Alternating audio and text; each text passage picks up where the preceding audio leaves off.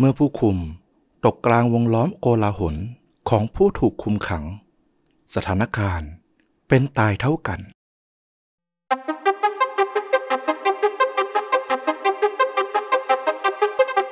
สวัสดีครับ สวัสดีครับ เรื่องจริงยิ่งกว่าหนังพอดแคสต์จากช่องชวนดูดะอยู่กับต้อมครับ แล้วก็ฟลุกครับ กับเรื่องจริงสุดเข้มข้นจนถูกนำไปสร้างเป็นภาพยนตร์ ห่างหายไปนานหลายสัปดาห์เหมือนกันนะคุณฟลุก เนื่องจากการจัดคิวที่ค่อนข้างสับสนเล็กน้อยนะครับผม วันนี้นี่นำเรื่องราวประมาณไหนมาให้คุณผู้ฟังรับฟังกัน ก็เป็นเรื่องราวที่เกี่ยวกับสถานการณ์ที่อินเทรนด์นิดหนึ่งนะ ได้ยินเรื่องเข้าคุกออกคุกเรื่อยๆ เราก็เลยไปเอาสถานการณ์เกี่ยวกับเรื่องของในเรือนจำมาเล่ากันวันนี้ โอ้โห บางคนเข้าแล้วอยู่นานเลยกว่าจะออกอืมบางคนออกมาแล้วก็ มามีส่วนสำคัญในบ้านในเมืองเนาะ ส่วนบางคนจะกลับมาเข้าไหมก็ยังไม่รู้ อันนี้ก็ว่ากันไปนะครับผม เราไม่โยงไปถึงตรงนั้นละกัน โอเค แล้วมีระดับความรุนแรงต้องเตือนกันก่อนไหม เรื่องนี้เอ่อไม่มีนะ เราว่าเป็นเรื่องที่แบบชวนคิดชวนถกเถียงมากกว่า โอเค งั้นก็ฟังกันได้แบบยาวๆ แล้วก็ไม่ได้มีความน่าหวาดกลัวอะไรมากนะครับผม แต่ผมเชื่อว่าคุณฟลุกเตรียมมาเนี่ย มันต้องมีอะไรให้วิพากษ์วิจารณ์กันแน่ๆ มาลุยดีกว่า ก็จะพาต้อมแล้วก็คุณผู้ฟังนะครับ ไปรู้จักกับผู้ชายคนหนึ่งเขาชื่อว่าไมเคิลสมิธเขาก็เป็นชายผิวขาวอเมริกันแท้ๆเลย วัย 22 ปี อยู่ในรัฐนิวยอร์กเรื่องราวในวันนี้เกิดขึ้นในปี 1970 ที่อเมริกา แม้ว่าจะพูดว่ารัฐนิวยอร์กเนี่ยส่วนใหญ่จะนึกถึงภาพของแบบนิวยอร์กซิตี้มหานครนิวยอร์กเนาะแบบความเจริญผู้คนคับคั่งอาคารสูงใหญ่อะไรแบบนั้น แต่จริง ๆ ในรัฐนิวยอร์กเนี่ยมันก็มีหลายเขต แล้วก็ไมเคิลสมิธเนี่ยเขาเติบโตมาในเมืองที่อยู่ชานเมืองออกไป เมืองบ้านนอกเลยแหละ ชื่อว่าแอตติกาอยู่ทางเหนือของรัฐนิวยอร์กก็คือคนละฟากฝั่งกับมหานครนิวยอร์กที่เรารู้จักอย่างเส้นเชิงเลย เมืองของเขาเนี่ยมีประชากรอยู่ประมาณ 6,000 คนก็ไม่ใช่เมืองที่ใหญ่มากนะสำหรับอเมริกา รายล้อมด้วยหุบเขาต้นไม้แล้วก็แม่น้ำก็คืออยู่กับธรรมชาติเลย ชาวเมืองก็เลยเป็นพวกแบบผิวขาวแท้นะถ้าเราจะพูดกัน อนุรักษ์นิยมค่อนข้างจะแบบคอนเซอร์เวทีฟหนักแน่นเลือกพักริพับบิกันอารมณ์ประมาณนั้น พูดง่าย ๆ คืออาจจะยังมีการเหยียดสีผิวอยู่บ้าง อ่า ถูกต้องเลย ก็คือยังมีความรู้สึกไม่ค่อยจะ ชอบพอกับพวกผิวสีอื่นนะเนาะเหมือนกับเข้ามาแย่งงานหรือมาทำนู่นทำนี่อะไรกันมากกว่า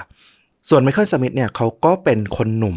ก็ยังไม่ได้มีอุดมการณ์ความคิดที่แบบฝังลึกขนาดนั้นหรอกก็ยังเป็นคนหนุ่มที่ค่อยๆ เรียนรู้เรื่องราวรอบๆตัว อายุ 22 ปี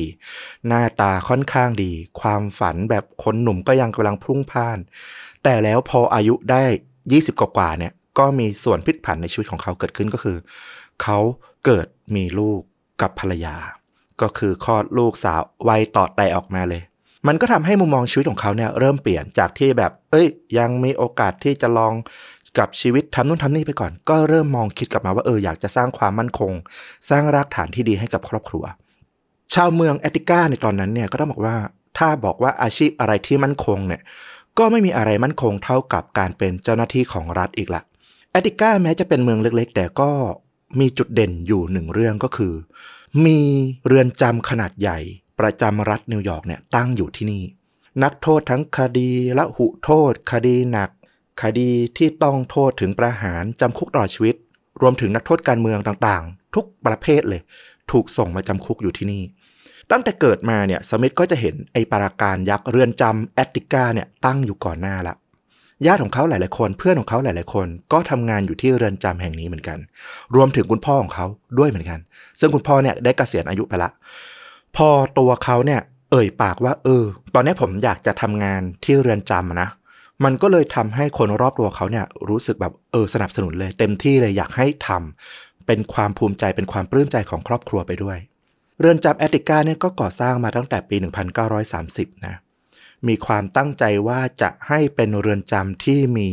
มาตรการป้องกันการหลบหนีในระดับสูงสุดของอเมริกาเลย ตัวเรือนจำเนี่ยเป็นกำแพงหนา สูงมองจากด้านนอกเนี่ยมีลานจอดรถอยู่ด้านหน้าเนี่ยเดินทางขับรถมาถึงเนี่ยมองเข้าไปเนี่ยไม่เห็นอาคารข้างในเลย เพราะกำแพงมันสูงจนปิดมิดสมิธมองมาจากด้านนอกเนี่ยก็เหมือนกันเขาก็จะเห็นแค่จั่วอาคารด้านในเนี่ยที่เป็นยอดแหลมสีแดงโผล่พ้นขึ้นมา มองเหมือนปราสาทยุคกลางอะ ดูเหมือนเป็นปราการมากๆ เพราะผ่านทางเดินเข้าไปเนี่ย จากตัวกำแพงด้านนอกแล้วเนี่ยเขาก็จะเจอกับอาคารสำนักงานสถานพยาบาล โรงเรือนเพื่อฝึกอาชีพให้พวกนักโทษเนี่ยอยู่ทางด้านซ้ายมือ ส่วนตรงข้างหน้าเนี่ยมันจะเป็นกำแพงอีกชั้นหนึ่ง เป็นอาคารที่เป็นส่วนของที่คุมขัง แดนขังเรือนจำถ้ามองจากด้านบนเนี่ยเพื่อให้เห็นภาพของตัวเรือนจำเนี่ยชัดเจนขึ้น มันจะเหมือนกับกรอบรูปสี่เหลี่ยมจัตุรัส ซึ่งแต่ละด้านของสี่เหลี่ยมเนี่ยก็คือตัวอาคารที่เป็นห้องขัง แล้วก็มีโถงทางเดินยาวเนี่ยตัดเข้ามาจากแต่ละมุมเนี่ยเป็นกากบาทอยู่ในกรอบสี่เหลี่ยมเนี่ยมาที่ตรงกลาง โดยที่ตรงกลางเนี่ยก็จะเป็นสนามหญ้าเอาไว้สำหรับให้นักโทษเนี่ยเดินออกกำลังกายแล้วก็สันทนาการต่างๆ เพื่อผ่อนคลายไอ้โถงทางเดินเนี่ยมันก็จะตัดเข้ามาที่จุดกึ่งกลางเนาะตรงจุดกึ่งกลางเนี่ยมันก็จะเป็นอาคารห้อง ศูนย์กลางสำหรับการควบคุมดูแลเรือนจำทั้งหมด ซึ่งก็จะมีเจ้าหน้าที่เนี่ยคอยตรวจดูกล้องวงจรปิดตามจุดต่างๆ แล้วก็คอยสวิตช์เปิดปิด กลไก ให้ประตูเนี่ยแต่ละชั้นเนี่ยคอยเปิดขึ้นสำหรับพานักโทษเนี่ยผ่านโถงทางเดินเข้ามาส่วนกลางมาลงอาหาร เข้าไปที่สนามหญ้าก็ต้องผ่านการควบคุมที่ประตูตรงศูนย์กลางตรงนี้ทั้งหมด ซึ่งผู้คุมเนี่ยเขาก็จะเรียกกันตรงนี้ว่า Time Square เป็นชื่อเล่นกัน รุนพีก็พาสมิธเนี่ยเดินไปดูตามจุดต่างๆ มาดู Time Square ว่านี่นะ เดี๋ยวจะมีผู้คุมเขาคอยเปิดปิดประตูให้นะ สมิธก็ตื่นตาตื่นใจมากเลย กับไอ้โลกหลังกำแพงเนี่ย คือเห็นจากด้านนอกเนี่ยมาตลอดชีวิตเลย รู้ว่าญาติทำงาน รู้ว่าพ่อทำงานแต่ไม่เคยเข้ามาเนาะเขาก็เดินมาดูด้วยความแบบสนใจไทม์สแควร์นี่ก็คือเปรียบเปรยกับไทม์สแควร์ในนิวยอร์กเป็นสี่แยกจุดศูนย์กลางอะไรประมาณนั้น ถูกต้อง เป็นที่จุดรวมของทุกแห่งลงมาเนี่ยถ้าจะผ่านไปไหนก็ต้องมาผ่านที่จุดไทม์สแควร์นี้เอง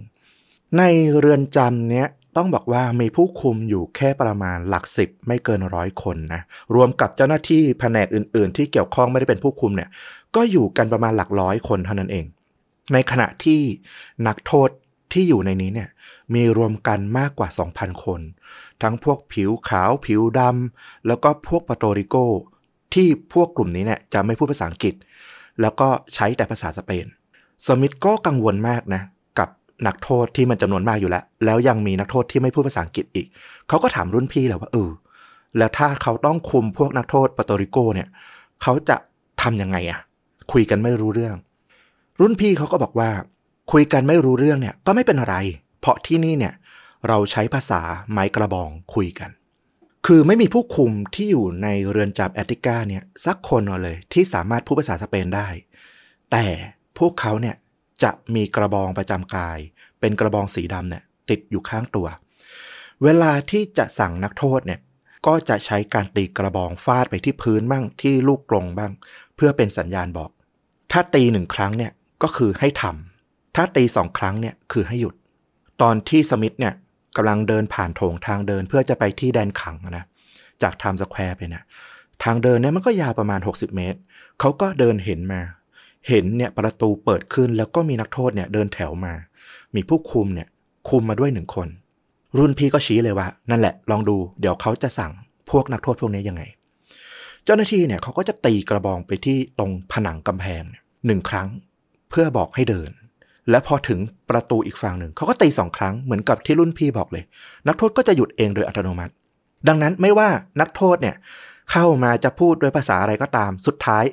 พวกเขาก็ต้องมาเรียนรู้ที่จะรู้จักภาษา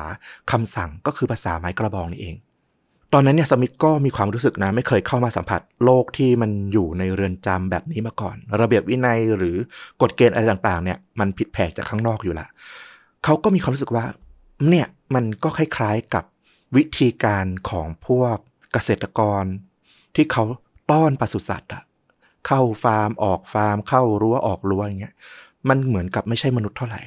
แต่มันก็เป็นแค่ความคิดของเขาเขาก็เข้าใจแหละว่าในนี้มันก็เป็นการควบคุมให้มันเกิดระบบระเบียบในคุกอะเนาะแค่เขาไม่คุ้นชินผู้คุมรุ่นพี่ก็บอกกับสมิธว่า ในความเป็นจริงเนี่ยเราไม่ต้องคุยกับนักโทษเลยยิ่งดี ยิ่งคุยมากก็ยิ่งปัญหามาก ถ้าคุณกังวลกับนักโทษปาเตริโกที่คุยภาษาสเปนเนี่ย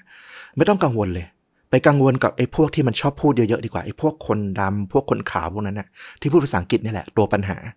พวกนี้จะชอบโวยวายชอบเรียกร้องนู่นเรียกร้องนี่ ถ้ามัน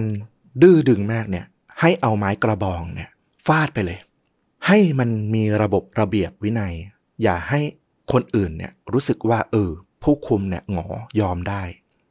รุ่นพี่ที่เป็นผู้คุมก็บอกต่อไปว่าเออก็สอนไปบอกว่า กลัวว่าสมิธเนี่ยจะกังวลมากเกินไป ดูจากคำถามแล้วนี่ยดูกังวลมาก รุ่นพี่ก็บอกว่าถึงว่าพวกนี้เนี่ยมันจะมีกัน 2,000 กว่าคนนะแต่เอาจริง ๆ แล้วนะสมิธพวกนี้เนี่ยมันไม่ได้เป็นกลุ่มเป็นก้อนเดียวกัน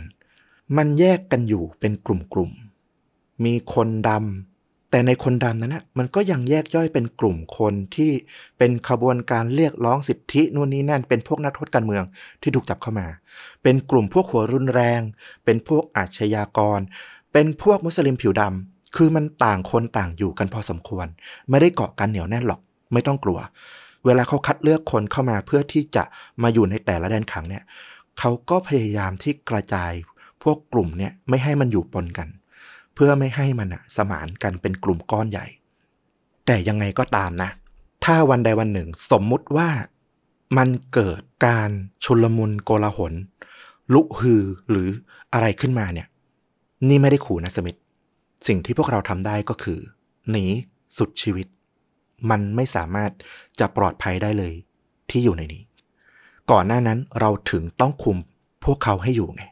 ใช้กระบองเนี่ย ตีซะ ฟาดซะ ก่อนที่พวกเนี้ยจะแข็งขืน รุ่นพี่ก็เล่นมุกต่อบอกว่า รู้ไหมว่าทำไมกระบองของพวกเราเนี่ยถึงเป็นสีดำเพราะมันเอาไว้ตีพวกคนผิวดำยังไงล่ะ แล้วก็หัวเราะสนุกสนาน สมิธถูกพาเดินมาถึงแดนสี่ซึ่งเป็นแดนที่เขาจะต้องดูแล เขาเห็นการตรวจนักโทษที่แรกเข้าเข้ามา ก็จะมีการถูกสั่งให้ถอดเสื้อผ้า อ้าปากดูหลังลิ้นว่ามีซ่อนอะไรเอาไว้ไหม จากนั้นก็สั่งให้หันหลังแล้วก็ก้งโค้ง เอาสองมือเนี่ยแหวกรูทวารเปิดดู ให้ผู้คุมเนี่ยก้มส่องดูว่ามีแอบเอาอะไรซ่อนเข้ามาติดตัวหรือเปล่า คือสมิธเนี่ยถึงจะยังไม่ได้คุ้นชินมากนะ แต่ก็รู้เลยว่านักโทษหลายคนเนี่ยไม่ใช่พวกอาชญากรที่แบบโดยสันดานติดคุกมาหลายครั้งอะไรแบบนั้นนะบางคนก็เป็นนักโทษการเมืองบางคนก็เป็นพวกมีการศึกษา สัมผัสได้เลยว่าพวกเขาเนี่ยแบบเขินอายแล้วก็แบบรู้สึก อับอายขายขี้หน้าที่ต้องมาทำอะไรแบบนี้ต่อหน้าคนอื่น แต่กลับกันอะพวกผู้คุมที่สั่งให้ทำอะไรแบบเนี้ยเหมือนกับกำลังกระยิมยิ้มย่อง มันเป็นเหมือนกับความสุขเล็ก ๆ ที่พวกเขาได้ใช้อำนาจอะไรบางอย่าง มันก็เป็นการเหยียดหยามคนอื่นอีกวิธีหนึ่งนั่นแหละ แต่สมิธก็เรียนรู้ไปว่าเออ ในนี้เนี่ยเขาจะใช้มุมมองแบบโลกภายนอก มองเข้ามาเนี่ย มันไม่ได้หรอก ถ้ามองพวกนักโทษ เป็นเหมือนกับคนคนหนึ่งที่เท่าเทียมกัน มันก็อาจจะคุมกันไม่อยู่ อันนี้คือสิ่งที่เขาเรียนรู้จากพวกรุ่นพี่มา ไม่ต้องสนใจว่าพวกเขาจะพูดภาษาอะไร ไม่ต้องสนใจว่าเขาจะมีพื้นเพมาแบบไหน ทั้งหมดขอแค่ว่าให้ฟังคำสั่งได้ก็เพียงพอละแน่นอนไอ้ความรู้สึกเนี้ยเนี่ย ถ้ามองจากตอนที่เขาเป็นคนนอกคุกเนี่ยเขาก็คงรู้สึก มันก็แปลกๆอะ ดูแบบไม่ค่อยโอเคอะเนาะแต่พออยู่ในเนี้ยเขารู้สึกว่า เออ วิธีคิดเนี้ยมันดีนะมันถูกต้องนะ เพราะว่าเขารู้สึกอยู่เสมอว่า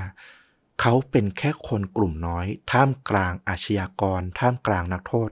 จำนวนมาก ถ้าเขาได้ทำตัวแบบใหญ่ขึ้น ได้วางอำนาจ ได้ดูถูกเหยียดหยามเนี่ย มันรู้สึกว่าเขาคุมอยู่ เขาปลอดภัยที่จะอยู่ในนี้ สมิธก็ได้รับหน้าที่ง่าย ๆ เลยหลังจากที่เขาได้เรียนรู้ว่าตรงไหนอยู่อะไรบ้าง ก็คือการเดินสำรวจห้องขังต่างๆ เดินเวรตรวจตราเนี่ยแหละ แต่ละห้องขังเนี่ยก็จะเป็นห้องที่มีซี่กรงเนี่ยขวางอยู่ข้างหน้า ภายในห้องเนี่ยก็จะแคบๆหน่อย พอดีแค่วางเตียงไว้ด้านซ้าย ซึ่งเตียงเนี่ยก็จะไม่ได้ยาวมากนะ สั้นกว่า ความสูงของคนเนี่ยสักเล็กน้อยก็คือเวลานอนเนี่ยอาจจะไม่ได้เหยียดขาสบายก็ต้องขดตัวเล็กน้อย ทางด้านขวาของห้องเนี่ยก็จะเป็นพื้นที่ว่าง เอาไว้วาง สุขาวางส้วมโถส้วม แล้วก็มีเก้าอี้เล็กๆ เอาไว้นั่งผ่อนคลายเปลี่ยนเอริยาบถคือทุกอย่างเนี่ยสามารถกระทำได้ภายในห้องขังนี้เลย เพียงพอสำหรับคนหนึ่งคนที่จะใช้ชีวิตอยู่แบบค่อนข้างจะสบายไม่อึดอัดมาก ซึ่งฟังแล้วเนี่ยมันก็ดูจะ โอเคดูปกติเนาะแม้ว่ามันจะดูแบบแปลกนิด ๆ ที่แบบนักโทษจะต้องมา นอนต้องขับถ่ายโดยที่ต้องทำให้ผู้คุมเนี่ย มองเห็นตลอดว่าไม่ได้ทำอะไรที่มันผิดปกติ ซึ่งแน่นอนว่าคนขับถ่ายเนอะแล้วไม่มีคนเดินผ่านมาจ้องมองมันก็คงรู้สึกไม่ค่อยโอเค แต่ในเมื่อคุณต้องถูกจำกัดอิสรภาพอะเนอะมันก็เป็นสิ่งที่ต้องแลกกัน คือตรงนี้เนี่ยสมิธก็ยังมองในแง่บวกนะว่า อย่างน้อยพวกนักโทษเนี่ย ก็แค่ ถูกจำกัดอิสรภาพ แต่ชีวิตโดยรวมเนี่ยก็ถือว่าสุขสบายดีนะ มีข้าวฟรีให้กินตามเวลา มีกิจกรรมให้ทำได้ผ่อนคลายเดินเล่นในสนามหญ้า มีได้ฝึกอาชีพ มีประสบการณ์ทักษะต่างๆ เตรียมพร้อมที่จะออกไป ประกอบอาชีพใหม่ สุจริต แต่หลังจากเขาอยู่ได้ ไม่นานนักในเรือนจำแอติกาเขาก็พบความจริงว่า การที่จะเรียกที่นี่ว่าเป็นฟาร์มปศุสัตว์นั่นนะมันก็อาจจะยังดูดีเกินไป แม้ว่าเรือนจำแอติกาเนี่ยจะเป็นคุกขนาดใหญ่ของรัฐแล้วนะ ถูกสร้างมาไว้ให้สำหรับจุนักโทษกว่า 1,200 คนได้สบายๆเนี่ย แต่เปิดใช้มาหลายสิบปีจำนวนนักโทษก็มากขึ้น ยิ่งในช่วงนี้เนี่ยสังคมมีความขัดแย้งภายนอกค่อนข้างมาก ก็จะมีผู้ต้องหาที่ถูกจับมาโดยคดีแบบชุมนุมประท้วงบ้าง หรือแบบก่อความรุนแรงอะไรภายนอกบ้างเนี่ยที่เกิดจากความขัดแย้งในสังคมเนี่ยค่อนข้างมากทำให้ตอนนั้นเนี่ยตอนที่สมิธเข้ามาทำงานเนี่ย มีนักโทษอยู่ในเรือนจำเนี่ยมากถึง 2,250 กว่าคน นั่นคือเกือบ2เท่าของความจุปกติ ไอ้ห้องขังที่เราพูดกันไปเมื่อกี้ทั้งหมดน่ะคือจากที่ต้องอยู่หนึ่งคนน่ะต้องแบ่งกันนอนสองคน ต้องแบ่งกันอยู่ขับถ่ายสองคนในห้องขังนั้น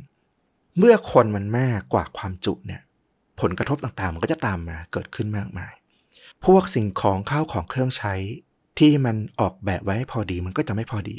นักโทษก็เลยได้รับชุดแล้วก็ชุดชั้นในเนี่ยแค่อย่างจำกัด ได้รับอนุญาตให้ไปใช้ห้องน้ำได้แค่หนึ่งครั้งต่อสัปดาห์ ซึ่งการเข้าหนึ่งครั้งต่อสัปดาห์เนี่ยก็คือ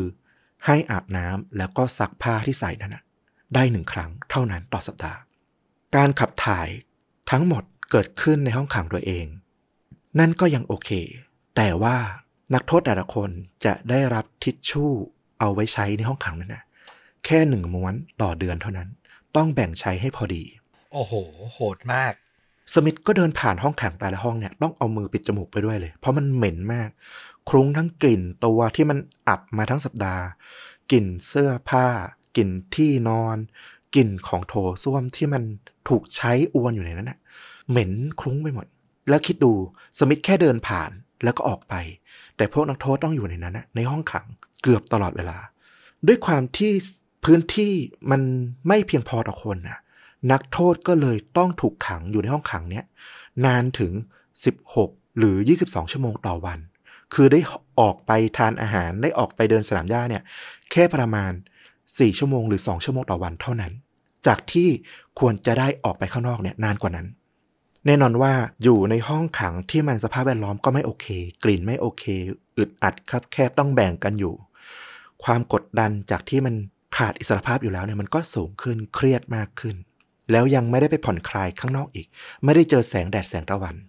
สภาพแบบนี้เนี่ยก็เลยทำให้สมิธคิดว่า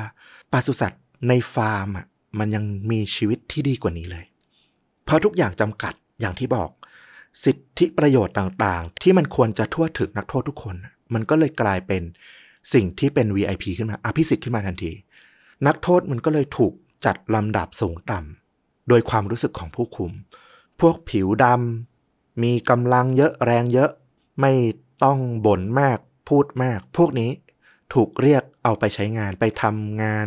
ใช้แรงงาน ได้ค่าตอบแทน แต่ก็เป็นค่าตอบแทนที่น้อย ส่วนพวกที่เรื่องมากปัญหาเยอะ ก็ไม่ต้องออกมาจากห้องขัง ไม่ต้องทำงานอะไร ให้ขังอยู่ในนั้นแหละ จะได้ไม่ต้องไปเบียดเบียนใช้พื้นที่ส่วนกลาง พวกผิวขาวนักโทษผิวขาวถึงจะสีผิวเดียวกับพวกผู้คุมนะแต่ก็ใช่ว่าจะได้รับการดูแลที่ดีกว่าเท่าไหร่นัก เพราะว่านักโทษผิวขาวส่วนใหญ่มาจากนิวยอร์กซิตี้มหานครนิวยอร์กคือพวกคนเมืองอะไรแน่นอนว่าผู้คุมเป็นคนที่แบบค่อนข้างจะบ้านนอกเนาะ ก็จะมีความรู้สึกว่า คนเมืองอะมีความชอบเหยียด คนที่อยู่บ้านนอกพอสมควร ว่าไร้การศึกษาบ้างป่าเถื่อนบ้างไม่อาระมีอารยะบ้าง ก็เลยมีความรู้สึกที่ไม่ค่อยโอเคกับพวกนี้เหมือนกัน ก็เลยกลายเป็นว่ามันก็เลยไม่มีนักโทษคนไหนที่ได้รับสิทธิ์ที่ดีกว่าคนอื่นอย่างเห็นได้ชัด ในความที่ไม่มีสิทธิขั้นพื้นฐาน พวกนี้เนี่ยกลายเป็นว่าทุกคนกลับเสมอภาคในการขาดแคลนทั่วถึงกันทั้งหมด อภิสิทธิ์ที่ว่ายังรวมไปถึงสิทธิในการขอ ภาคทัน ขอทันบน นักโทษที่ประพฤติดีแล้วก็จำคุกมาถึงระยะเวลาหนึ่งได้สิทธิ์ในการยื่นเรื่องขอทันบนนะเนาะแต่ที่เรือนจำแอติกาเนี่ยสิทธิ์เหล่านี้เนี่ยแทบจะไม่เกิดขึ้นเลย สถิติการขอทันบนจากเรือนจำแอติกาเนี่ยต่ำเตี้ยเร่ดินมากเมื่อเทียบกับเรือนจำที่อยู่ที่อื่น ด้วยความอคติทั้งเรื่องสีผิวที่มันฝังลึกอยู่ในหัวของคนชานเมืองอยู่แล้ว คนผิวขาวอยู่แล้ว มันก็ทำให้นักโทษส่วนใหญ่เนี่ยถึงจะรู้ว่าพวกผิวขาวก็ไม่ได้รับการปฏิบัติที่เท่าไหร่แต่อย่างน้อย ก็ไม่ถูกทำร้ายทำโทษเท่าพวกผิวดำพวกผิวดำก็เลยรู้สึกว่า นี่ไง ผู้คุมเองก็มีความเหยียดผิวอยู่ ยังไงคนผิวดำมันก็แย่กว่าพวกผิวขาวอยู่วันยังข้ามอยู่ดี วิธีที่จะทำให้นักโทษเนี่ยได้รับการปฏิบัติหรือดูแลที่ดีมากขึ้นเนี่ยมันก็เลยมีวิธีเดียวก็คือ ใครที่เจาะแจ๊ะเก่ง เข้าหาผู้คุมเก่ง ยกยอเก่งเข้าหานายเก่งเงินเหอะก็อาจจะได้รับความสนใจได้รับอนุญาตอะไรที่มันดีกว่านักโทษคนอื่นบ้าง แต่ก็ไม่ได้มากนัก สมิธก็เลยถูกทักถูกพูดคุยจากพวกนักโทษเนี่ยอยู่เป็นประจำแต่ก็อย่างที่รุ่นพี่เขาแนะนำแหละว่าอย่าไปเสียเวลาคุยมาก ไม่จำเป็นต้องคุยด้วยหรอก ยิ่งคุยก็ยิ่งมีแต่ปัญหา แต่นั่นแหละด้วยความที่สมิธก็เป็นเด็กใหม่อะ บางทีก็แบบ เออ คนทักมาก็ต้องตอบต้องคุยบ้าง ก็เลยทำให้รู้จักกับนักโทษบางคนอยู่บ้างเหมือนกัน ครั้งหนึ่งเนี่ย นักโทษที่เคยทักเคยคุยกับสมิธก็ร้องอ้อนวอน แบบร้องเวทนาเลยว่า ช่วยหน่อยเถอะท่านผู้คุมไอ้คอห่านโถส้วมในห้องผมเนี่ย มันตันจนแบบอุจจาระปัสสาวะมันไหลเอ่อออกมาท่วมบนพื้นห้องแล้วเนี่ย ขอคนอื่นก็ไม่ยอมจะให้ซ่อม ผู้คุมสมิธช่วยผมหน่อยเถอะไม่ไหวแล้วผมอยู่ในห้องเนี้ยยี่สิบชั่วโมงต่อวันเนี่ย จะตายอยู่ละสมิธก็เอาไปปรึกษากับรุ่นพี่ นอกจากจะไม่สนใจเมินเฉยแล้วรุ่นพี่ยังตวาดใส่นักโทษคนนั้นด้วยว่า เรื่องมากแค่นี้ก็ทนไม่ได้แล้วคนอื่นเขายังอยู่กันได้เลย จะบ่นอะไรมากนะแล้วก็บอกกับสมิธว่า ตอนเนี้ยดูเหมือนจะใจดีกับพวกนักโทษมากไปหน่อยแล้วนะปกติเนี่ยเจออะไรแบบเนี้ยไม่ต้องมาบอกฉันหรอกปล่อยผ่านไปเลย ลองมองสิ่งเหล่านี้ไอ้ความทุกข์ของพวกนักโทษเนี่ย ให้มันเป็นเรื่องสนุกเสียบ้าง ในนี้เนี่ยมันไม่ค่อยมีเรื่องให้บันเทิงใจสำหรับผู้คุมอยู่ละ เรื่องเหล่านี้มองดีๆมันก็ตลกดีนะ ไม่คิดอย่างนั้นหรอก คือแค่การมีชีวิตอยู่ในห้องขัง อยู่ในเรือนจำเนี่ย ถูกจำกัดอิสรภาพเนี่ย มันก็เป็นโทษตามกฎหมายที่อาจจะมากเพียงพอแล้วหรือเปล่าสำหรับสมิธก็คิดนะนะ แต่สิ่งที่มันเกิดขึ้นในเรือนจำแอติกาตอนนั้นเนี่ย มันเป็นการลงโทษซ้ำซ้อนลงไปอีก ถูกคุมขังโดยที่ไม่ได้รับสิทธิพื้นฐานในการลงชีวิตที่เพียงพอ สุขอนามัยไม่มี อาบน้ำแปลงฟัน ซักผ้า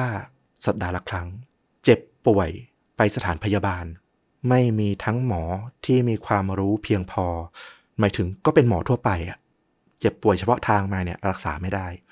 อุปกรณ์ต่างๆ ก็ไม่ได้มีเพียงพอที่จะ ให้ดูแล ถ้ามีเจ็บป่วย ก็ปล่อยไปตามมีตามเกิด ได้ยาอะไรรักษาแบบไหนก็รักษาไปแบบนั้น คือแบบนี้เนี่ยมันยิ่งกว่าคนปกติควรจะได้รับหรือเปล่า นอกจากนั้นไอ้ความสนุกของผู้คุมที่รุ่นพี่บอกเนี่ยมันยังไม่ได้เป็นแค่เรื่องของการทรมานทางด้านร่างกายทำให้อับอายแค่นั้น มันยังมีเรื่องของการกลั่นแกล้งทางด้านจิตใจด้วย ไม่ว่าจะด่าทอ เมินเฉยต่อปัญหา หรือจงใจให้รู้สึกว่ามันเป็นความอายุธรรมอย่างที่บอกเช่น มีสิทธิ์ขอ ภาคทันก็ทำเป็น ไม่รู้เรื่อง ไม่ให้คำขอมาเขียนเป็นต้น จดหมายแต่ละฉบับที่ส่งมาที่เรือนจำแอตติกาแห่งนี้ ผู้คุมจะฉีก อ่านทุกฉบับ แบ่งปันอ่านกันสนุกสนาน แล้วก็ยัดกลับแบบ ยับเยินก่อนจะส่งให้กับพวกนักโทษได้อ่าน จดหมายจากครอบครัวจากคนรักของตัวเอง คือนึกสภาพเราอยู่ในนั้น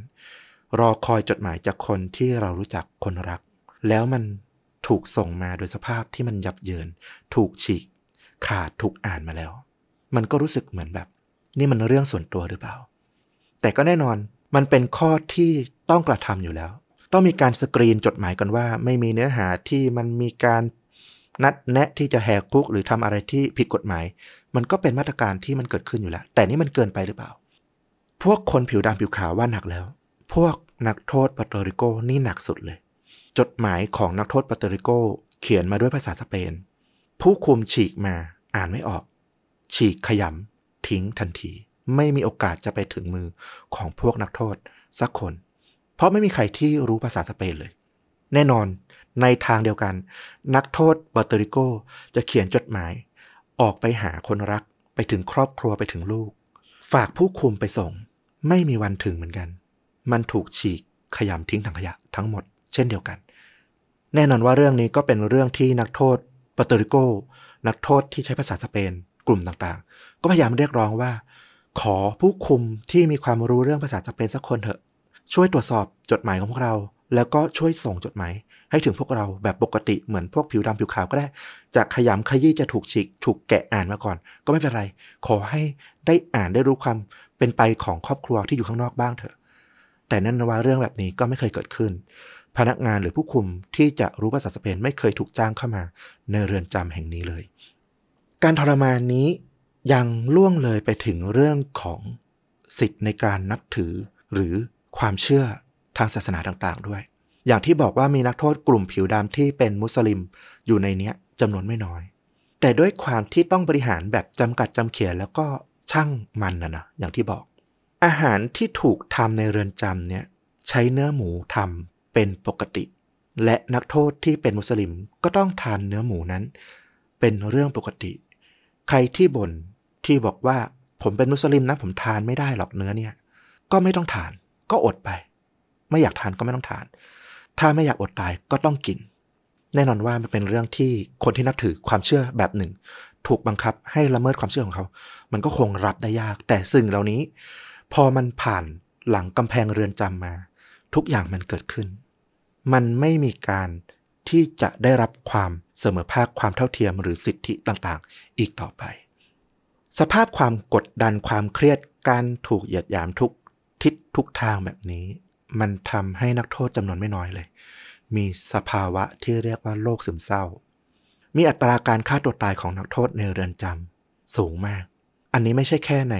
แอติกาแต่จากสถิติทั่วอเมริกาแล้วเนี่ย นักโทษจำนวนไม่น้อยเลย เอาเชือกผูกรองเท้าเนี่ย ใช้แขวนคอกับลูกกลงตาย เพราะทนไม่ไหวกับสภาพที่เป็นอยู่ในเรือนจ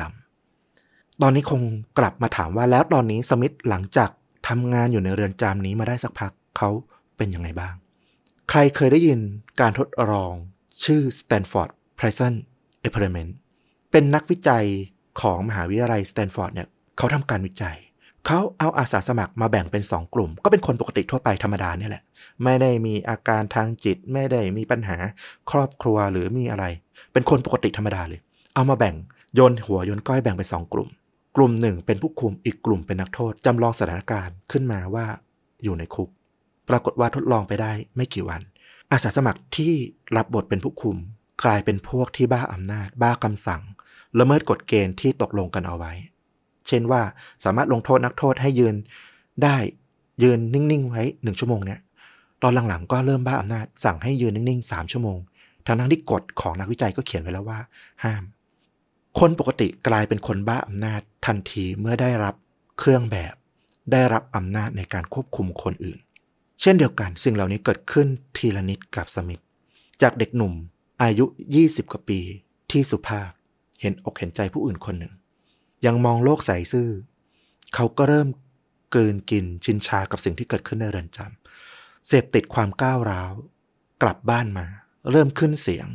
เริ่มใช้กำลังเบาๆกับภรรยาภรรยาของเขาเนี่ยต้องอุ้มลูกหนีไปมุมห้อง คุณไม่เหมือนเดิมนะสมิธ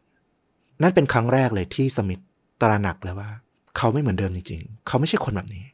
เขามองเห็นภรรยากับลูกที่ตัวสันเทา มันทำให้สมิธเนี่ยเริ่มระมัดระวังมากขึ้นว่า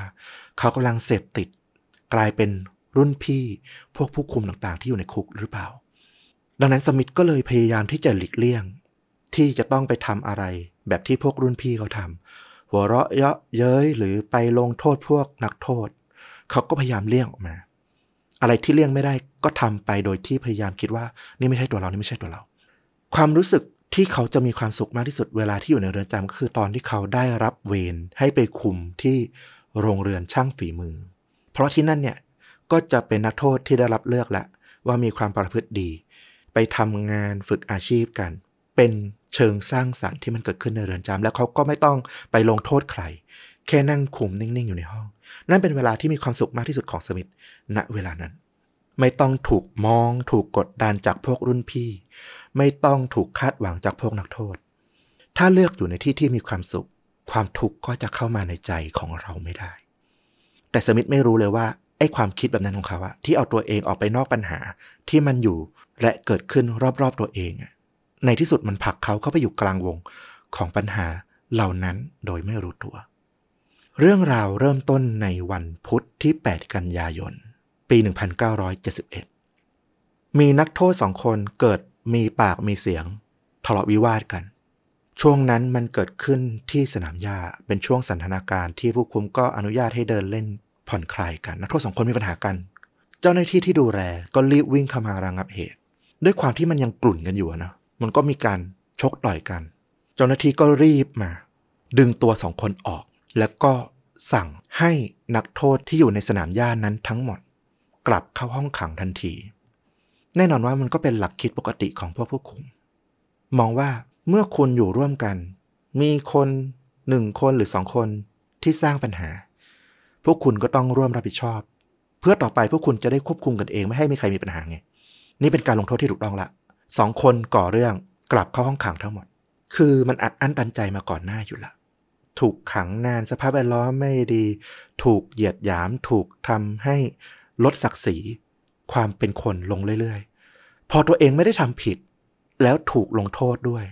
ให้กลับไปห้องขังไปนอนจมกองอุจจาระรู้สึกว่านี่ไม่เป็นธรรมนักโทษก็พยายามมาต่อรองมาโวยวายกับพวกผู้คุมว่าเฮ้ยนี่มันไม่แฟร์เลยสองคนแล้วมันก่อเรื่องก็เอาไปขังไปลงโทษ นั่นก็ถูกแล้วไง แต่นี่จะมาลงโทษพวกเขาที่เหลือทั้งหมด โดยพวกเขาเนี่ยอยู่ห่างไกลเลยไม่ได้เกี่ยวข้องอะไรกับเหตุการณ์นี้เลย ได้ยังไง แต่นั่นมันว่าเมื่ออยู่ในคุกคำสั่งของผู้คุมก็คือคำสั่งที่ใหญ่ที่สุด คุณไม่มีสิทธิ์มาตั้งคำถามกับสิ่งที่ได้ตัดสินไปแล้ว พอมันเป็นแบบนี้นักโทษก็ไม่พอใจ ขอแค่เหตุผลนะขอคำอธิบายมันแฟร์ให้เข้าใจหน่อยว่าทำไมถึงต้องลงโทษคนอื่นด้วย ก็เลยเริ่มมีการแตะเนื้อต้องตัวกับพวกผู้คุม ผู้คุมก็โมโหเลย ลงโทษ ทั้งหมด เจ้าหน้าที่จากห้องควบคุมศูนย์กลางไทม์สแควร์เนี่ยก็มองจากกล้องวงจรปิดแล้วละก็รีบแจ้งเหตุไปยังหัวหน้าผู้คุม หัวหน้าผู้คุมก็รีบลงมา แล้วก็เอากำลังคนเนี่ยเข้ามาจับพวกนักโทษเนี่ยกลับเข้าคุก นักโทษที่ก่อเรื่องสองคนแรก ถูกจับไปขังเดี่ยวเป็นการลงโทษ พอจับคนอื่นเข้าคุกกันหมด ด้วยความที่มันอารมณ์มันยังอยู่นะจากสนามหญ้ากลับเข้ามาในคุก ยังไม่มีคำอธิบายที่ รับฟังได้ว่า แล้วทำไมทุกคนที่เหลือทั้งหมดต้องรับโทษด้วย มันก็เลยเกิดการประท้วงลุกคือขึ้น เอาข้าวของเครื่องใช้ทิชชงทิชชู่อะไรที่อยู่ในห้องก็ปาออกมานอกกรงขัง ปรากฏว่ามีนักโทษคนหนึ่ง มีอาหารกระป๋องอยู่ในห้องขังเคลี้ยงออกมา ไปโดนหัวผู้คุมคนหนึ่ง จนหัวแตก เลือดตกยางออก ผู้คุมก็เดือดลากตัวนักโทษคนนั้นเนี่ยออกมาลงโทษ เอาไปจับ ขังเดี่ยวอีกคนหนึ่ง โดยท่าทีที่แบบมันดูโมโหมาก เดือดดานมากๆ นักโทษคนอื่นเนี่ย ก็เลยรู้สึกว่าไอ้นักโทษคนนั้นนะจะถูกทำร้ายอะไรร้ายแรงหรือเปล่า สุดท้ายเรื่องราวก็จบลง เพราะว่าผู้คุมเนี่ยลงมาสั่งให้สงบให้เงียบ แต่ตอนนั้นเองเป็นครั้งแรกที่นักโทษต่างกลุ่มต่างสีผิวต่างความเชื่อหันมาสบตากัน แล้วมันเกิดความรู้สึกร่วมกันขึ้นมาหนึ่งอย่างว่า ความอายุที่ทำนี้มันเกิดขึ้นกับทุกคนนี่หว่า ส่วนหนึ่งก็ห่วงว่าไอ้เพื่อนนักโทษที่ถูกจับลากไปขังเดียวเนี่ย จะเป็นอันตรายแค่ไหน ไมเคิลสมิธไม่ได้อยู่ในเหตุการณ์ช่วงนั้น แต่เขาก็มาได้ฟังเรื่องราวต่างๆเนี่ยในภายหลัง เขาสัมผัสได้เลยว่ามันมีความรู้สึกที่มันโมโหโกรธเกรี้ยวคุกรุ่นขึ้นในหมู่ผู้คุมเช่นกัน มีผู้คุมบาดเจ็บมันไม่เคยเกิดขึ้นมาก่อน นักโทษมันกล้าถึงขนาดนี้แล้วนะ กล้าทำร้ายผู้คุมแล้วนะ ต่อไปจะรักษาความสงบในนี้ได้ไง วันนั้นหัวหน้าผู้คุมเรียกผู้คุมที่เหลือมาคุยที่ไทม์สแควร์แล้วก็บอกว่าต่อไปนี้ต้องเข้มงวดให้มากขึ้น ต้องระวัง ช่วงนี้เนี่ยเป็นช่วงที่นักโทษเนี่ยรู้สึกไม่ค่อยจะเชื่อฟัง ให้ออกคำสั่งให้คุมให้มันเข้มขึ้น ช่วงสายของวันรุ่งขึ้น วันที่ 9 กันยา วันนั้นสมิธรู้สึกโชคดีมาก เป็นอีกวันที่เขาได้ดูแลที่โรงฝึกทักษะช่างฝีมือ เขานั่งดูพวกนักโทษทำงานเชื่อมโลหะตามปกติ ก็คอยสังเกตนะว่าไอเหตุการณ์ที่มันเกิดชุลมุนเมื่อวานเนี้ยพวกนักโทษแบบมีท่าทีที่แบบแปลกไปหรือเปล่า แต่ไม่นักโทษพวกนี้ก็เป็นนักโทษที่ดี มาเรียนช่างฝีมือมาฝึกทักษะเชื่อมโลหะกัน ดูปกติ เขาก็สบายใจขึ้นว่าเออ เหตุการณ์นั้นไม่ได้เกี่ยวข้องอะไรกับเขาละเวลาผ่านไปสักพัก เขาก็กำลังจดบันทึกรายงานว่าทุกอย่างสงบปกติเรียบร้อย สมิธก็มองเห็นที่ทางห่างตาว่าพวกนักโทษที่ควรจะอยู่ที่เครื่องเชื่อมโลหะเนี่ยหยุดทำงานแล้วก็เดินไปออที่หน้าต่างฝั่งหนึ่งของอาคาร สมิธก็เงยหน้าขึ้นมามอง แล้วก็ลุกขึ้นเดินตามไปดู ที่นอกหน้าต่างมองลงไปชั้นล่างเนี่ย ตรงสนามเขาเห็นพวกผู้คุมบางคนเนี่ยกำลังวิ่งหนีสุดชีวิตเลย ผู้คุมที่อยู่บนแนวกำแพงเฝ้าระวังเนี่ยก็ไปหยิบปืนลูกซองออกมาประจำกาย พอตั้งใจฟังเสียงจากข้างนอกดีๆแล้วเนี่ย ก็ได้ยินเสียงแบบความวุ่นวายบางอย่างข้างนอกเนี่ย เกิดขึ้น และแป๊บเดียว เสียงวูดแจ้งเตือนภัยของเรือนจำก็ดังขึ้นทั่วทั้งอาคาร สมิธก็เดินกลับมาที่โต๊ะแล้วก็โทรหาส่วนกลาง เพื่อขอฟังว่ามันเกิดอะไรขึ้นขอความชัดเจนว่าจะต้องให้ทำยังไง แต่ว่าไม่มีใครรับสายโทรศัพท์เลยสักคนหนึ่งสมิธลองเปลี่ยนเบอร์ไปที่หน่วยงานอื่นแทน ภายในเรือนจำก็ไม่มีใครรับ จะกี่สายต่อกี่สายก็ไม่มีใครรับสาย เหมือนกับว่าตอนเนี้ย เจ้าหน้าที่ผู้คุมพนักงานในเรือนจำอะ อยู่ดีๆ ทุกคนก็หายกันไปหมด สัญชาตญาณของสมิธบอกเขาเลยว่าตอนนั้นเนี่ยคือเวลาที่รุ่นพี่เคยบอกเขาเอาไว้ว่า ถ้ามันเกิดขึ้นหนีสุดชีวิตโดยไม่ต้องคิดอะไร สมิธมองไปที่ประตูเหล็กที่เป็นทางออก คือมันเป็นทางเดียวที่จะออกจากห้องนี้ มันก็ยังปิดล็อกแน่นอยู่ เขาก็ยังคิดว่า เออ อย่างน้อยในนี้ก็ปลอดภัยประมาณหนึ่งแหละ พวกนักโทษที่อยู่ในห้องฝึกเชื่อมโลหะเนี่ย ก็ไม่มีใครที่มีท่าทีที่แบบจะลุกฮือคุกคามเขา ทุกคนก็ยังดูงุนงงว่ามันเกิดอะไรขึ้น เหมือนกันกับสมิธเลย มองตากันแล้วก็มองสมิธว่าเกิดอะไรขึ้นนะผู้คุมบอกผมหน่อย ซึ่งสมิธก็ไม่รู้เหมือนกัน สมิธก็เลยบอกว่า ทุกคนหาที่หลบ หมอบใต้โต๊ะ หาที่ซ่อน แล้วก็อยู่เงียบๆและสมิธก็ยืนกำกระบองแน่น อยู่หน้าประตูกำลังคิดอยู่ว่า จะออกไปดูว่าเกิดอะไรขึ้นดีไหมหรือจะรออยู่ในนี้ประจำอยู่นี้ปลอดภัยกว่า ตอนนั้นเขาเห็นจากนอกหน้าต่างที่ด้านล่างมีนักโทษกลุ่มหนึ่ง เดินผ่านมาเป็นกลุ่มใหญ่ ใส่สวมอุปกรณ์ป้องกันที่หยิบหาได้ในเรือนจำบางคนก็ใส่หมวกกันน็อก บางคนก็ถือไม้ ถือค้อน ถืออะไรก็ตามที่มันหาได้ แล้วบางส่วนก็วิ่งกรูเข้ามาในอาคารที่สมิธเนี่ยทำงานอยู่ ทุกอย่างเงียบมาก แล้วก็มีเสียงดังนะ โถมไล่เข้ามาตามโถงทางเดินหลังประตูที่สมิธเนี่ย ยืนอยู่ แล้วเสียงนั้นก็ใกล้เข้ามาใกล้เข้ามาเข้ามา แล้วก็อัดเข้ากับประตูดังสนั่น จนประตูเนี่ยเหมือนแทบจะพังออกมา แต่ตัวล็อกเนี่ยมันยังทำงานได้ดีอยู่ สมิธก็มองผ่านไอ้ตรงกระจกประตูที่มันมีอยู่ เป็นซี่ตารางเนี่ยเขาเห็นใบหน้าของพวกนักโทษที่แบบเดือดดาลแล้วก็บ้าคลั่ง เป็นสิบคน กำลังพยายามพังประตูเข้ามาอยู่ เสียงของพวกนักโทษเนี่ยตะโกนเข้ามาในห้องว่า เปิดประตูเดี๋ยวนี้ พวกแกที่อยู่ข้างในอะจับผู้คุมคนนั้นไว้ เหมือนจะบอกพวกนักโทษที่อยู่ในห้องว่า ให้มาเปิดประตูแล้วก็ทำการจับสมิธเอาไว้ สมิธเหงื่อแตก รู้ว่าเขาอะไม่รอดแน่ๆละอยู่ที่ว่าประตูข้างหน้าเนี่ย มันจะยื้อได้นานแค่ไหน และพวกนักโทษในห้องเนี่ยจะตัดสินใจยังไง นักโทษสองคนเดินเข้ามาที่ตัวของสมิธ สมิธนี่ผวา หันมามองเลย แต่ทั้งสองคนนั้นนะมาบอกว่าผู้คุมไม่ต้องกลัวนะ ถ้าเกิดอะไรขึ้นเนี่ยเดี๋ยวผมจะพาผู้คุมเนี่ยออกไปเอง สมิธก็ยังเบาใจว่า เออ อย่างน้อย พวกนักโทษที่อยู่ข้างในก็เป็นพวกนักโทษชั้นดีที่แบบ ไม่ได้เหมือนพวกข้างนอก แต่คิดอย่างนั้นได้แค่ไม่ถึงนาที ประตูเหล็กที่มันปิดอยู่ก็ถูกของแข็งหนักๆกระทุ้งใส่จนล็อกเนี่ย เด้งออก ประตูเนี่ย เปิดพังงะออกมา นักโทษสิบกว่าคนกลูเข้ามาในห้อง แล้วก็เข้ามารุมทำร้ายสมิธที่เป็นคนที่สวมเครื่องแบบอยู่คนเดียวในห้องสมิธพยายามเอากระบองเนี่ย ขึ้นมาขวางเข้ามาตีเข้ามาสู้ แต่แน่นอนว่า สู้กับคนเป็นสิบสู้ไม่ไหวอยู่แล้ว สมิธถูกแย่งกระบองไป ถูกจับกดพื้นทั้งต่อยทั้งกระทืบ ได้แต่งอตัวรับการรุมประชาทันตอนนั้นน่าสะบักสะบอมมาก สมิธคิดอยู่ในใจแล้วว่า โอ้โหวันนี้เขาตายแน่ นึกถึงหน้าลูกเมีย นึกถึงหน้าพ่อของเขา แต่ตอนนั้นเอง นักโทษสองคนที่เคยเดินมาหาเขาก่อนหน้าเนี้ก็วิ่งเข้ามาแล้วก็เข้ามานอน เอาตัวขวาง กลางตัวป้องกันอยู่ด้านบนของตัวสมิธช่วยกันบังไม่ให้สมิธถูกทำร้ายมากขึ้น จนพวกเขาเองเนี่ย ก็ถูกลุกหลง ถูกนักโทษที่มันบ้าคลั่งเนี่ย กระทืบต่อยตีด้วยเหมือนกัน แต่สุดท้ายพอนักโทษเห็นว่า เออ ผู้คุมมันก็ สะบักสะบอมแล้วแล้วก็มีนักโทษมาขวาง ก็ไม่อยากต่อยตีพวกนักโทษด้วยกัน ก็เปลี่ยนความสนใจ บุกไปพังประตูห้องถัดไปแทน สมิธนอนขดตัวสั่นอยู่กับพื้น นักโทษสองคนนั้นนะที่เพิ่งช่วยชีวิตเขาไว้เนี่ยช่วยกันยกตัวสมิธขึ้นมาแล้วก็บอกว่า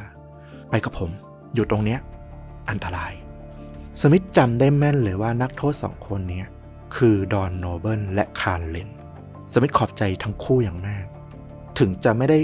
สนิทสนม แค่เคยทักทายพูดคุยกัน แต่สองคนนี้ยอมเสี่ยงเอาตัวเข้าปกป้องเขา สมิธจำหน้าและชื่อของผู้มีพระคุณทั้งสองคนนี้ไว้ ตลอดชีวิต เขาสาบานเลย ดอนกับคารหิ้วสมิธออกมาจากห้อง แล้วก็ปรึกษากันว่าเอายังไงดี จะพาผู้คุมไปหาที่ซ่อนได้ไหม ไม่รู้ว่าข้างนอกมันเกิดอะไรขึ้นกันแน่ แต่พอมองออกไปนอกอาคารเนี่ยก็เริ่มเห็นแล้วว่ามันมีนักโทษเนี่ยแตกออกมาเดินกันไปทั่วหมด ก็คิดแล้วว่าสงสัยเรือนจำน่าจะแตกแล้วถ้าพาไปซ่อนเนี่ย ในไม่ช้าก็น่าจะถูกหาตัวเจอ ดอนกับคารก็เลยบอกกับสมิธว่า ยังมีโอกาสลองไปที่ส่วนควบคุมกลาง อาจจะมีแดนขังอื่นที่ยังปลอดภัยอยู่ ถ้าส่งตัวผ่านทางเดินเนี้ยออกไปที่อีกฝั่งได้ ผู้คุมสมิธก็อาจจะรอด พวกเขาก็พาหิ้วปีกสมิธไป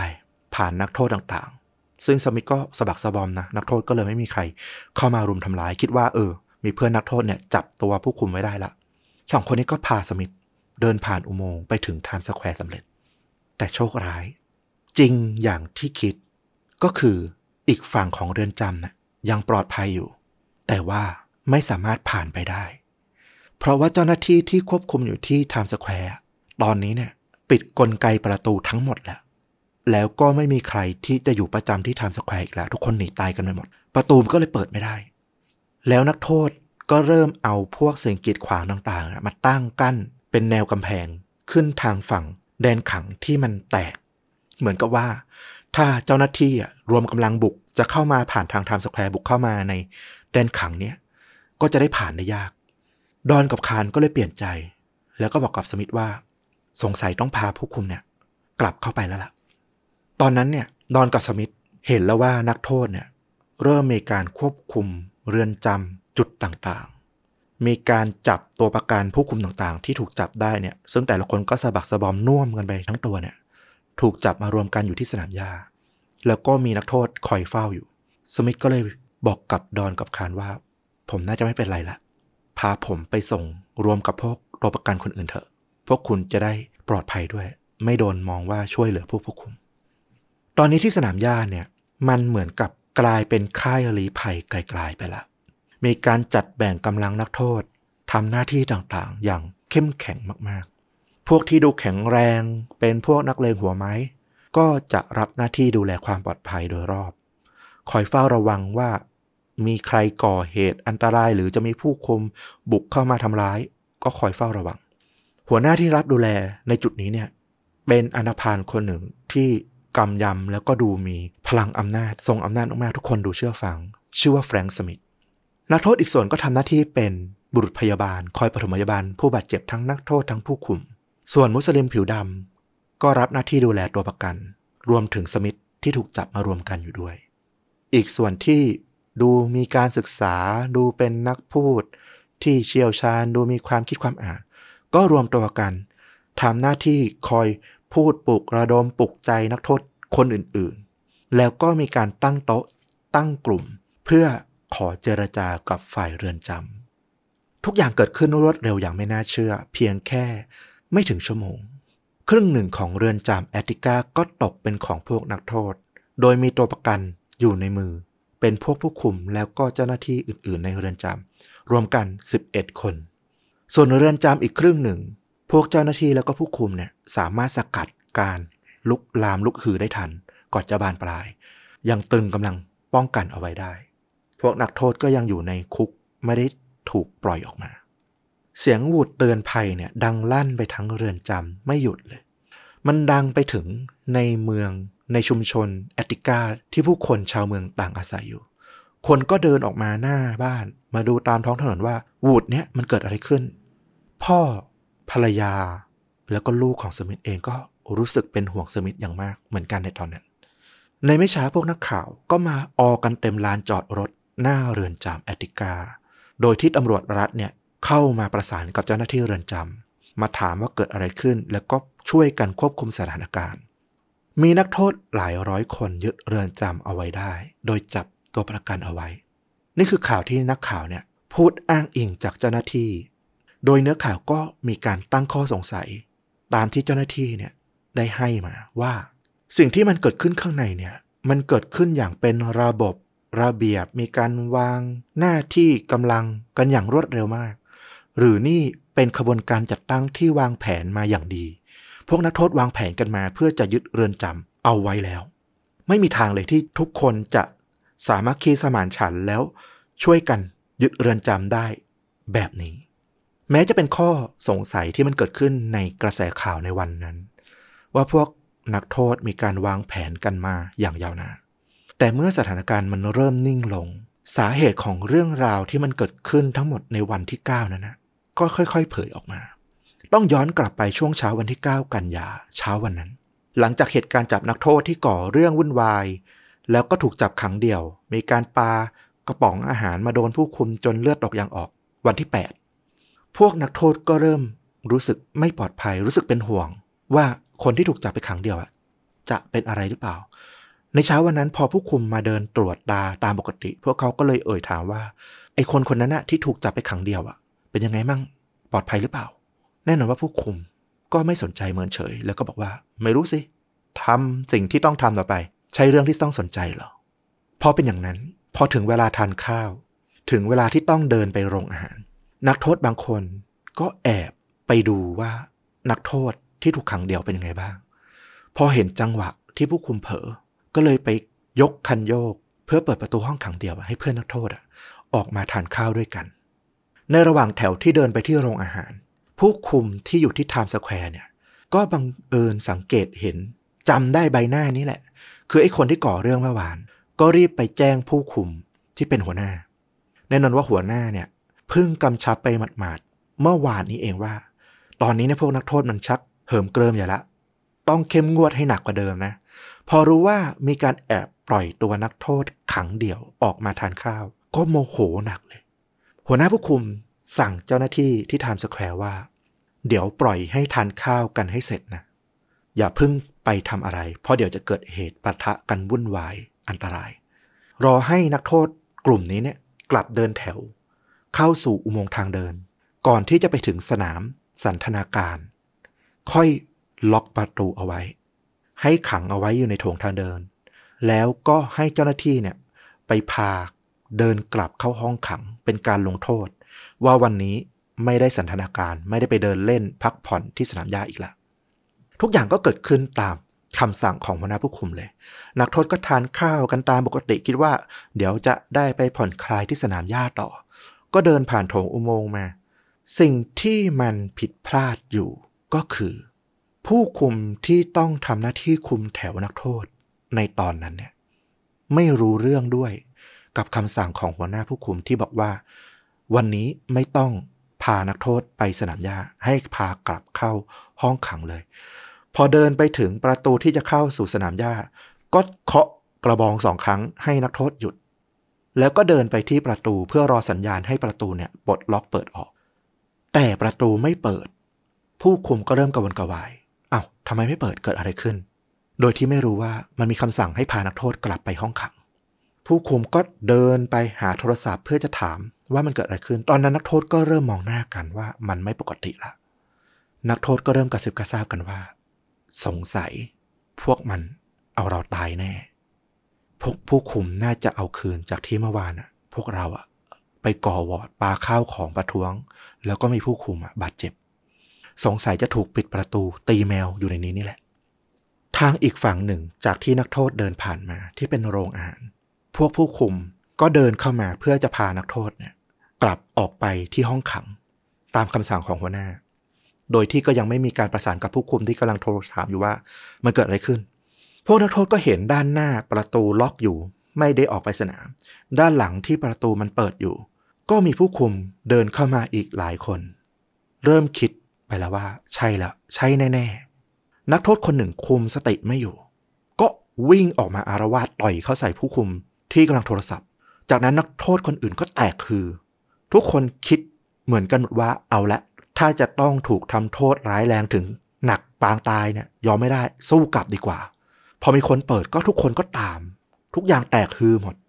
ผู้คุมคนหนึ่งชื่อว่าวิลเลียมควินเป็นคนที่กำลังเดินเข้ามาที่จะพา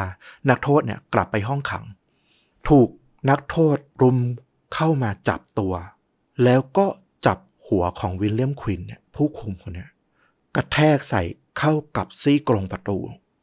จนใบหน้ายับเยินเลือดไหลท่วมศีรษะ ส่วนผู้คุมที่เป็นคนคุมแถวที่ไม่รู้เรื่องเนี่ย ก็ถูกนักโทษเนี่ย จับหิ้วปีกแล้วก็รุมอัดเข้าใส่กำแพง จนสะบักสะบอม มีการแย่งกระบอง แย่งกุญแจจากผู้คุมออกไป พอมันเกิด ภาพว่าผู้คุมบาดเจ็บ มีเลือดออก ถูกกระทืบ นักโทษก็รู้สึกตรงกันอย่างรวดเร็วว่า ถ้ามันเกิดไปแล้วอะทำร้ายผู้คุมไปแล้วอะยังไงก็ถูกลงโทษ อย่ายอมเลย ประตูที่มันเปิดอยู่ ทุกคนก็วิ่งโถมกลับเข้าไปโถงทางเดิน เข้าสู่โรงอาหารผ่านไปยังแดนขัง เจอผู้คุมก็ไล่ตีไล่ซ้อมด้วยจำนวนคนที่มันมากกว่าอยู่แล้วอะจับล็อกจับยึด จับเป็นตัวประกัน ปล่อยนักโทษคนอื่นๆออกมาร่วมต่อสู้กัน กลายเป็นความโกลาหลครั้งใหญ่พอเสียงโวยวายมันดังขึ้น ข้ามไปยังแดนขังอื่น ที่นักโทษก็กำลังยังไม่เข้าห้องขังดีนะมันก็เลยกลายเป็นความตื่นตระหนกไปทั้งคุก กลายเป็นการอารวาสลุกฮือขึ้นครั้งใหญ่ของพวกนักโทษ จากความที่ไม่รู้ว่าสถานการณ์ที่แท้จริงเนี่ยมันเกิดอะไรขึ้น แล้วก็ความกลัวมาแต่เดิมอะพอมีเสียงโวยวายเกิดขึ้นก็คิดว่า พวกตนจะถูกทำร้ายเหมือนอย่างที่เคยถูกกระทำมา มันฝังหัวอยู่แล้วพอมันมีอะไรมาจุดสปาร์กนิดหนึ่งทุกคนก็พร้อมที่จะแตกฮือ สิ่งเหล่านี้มันก็เกิดมาจากการลงโทษ อย่างไม่ยุติธรรม แล้วก็ไร้คำอธิบายตลอดเวลาที่ผ่านมา นักโทษแบบคิดทางบวกทางดีไม่ได้เลยว่า เอ้ย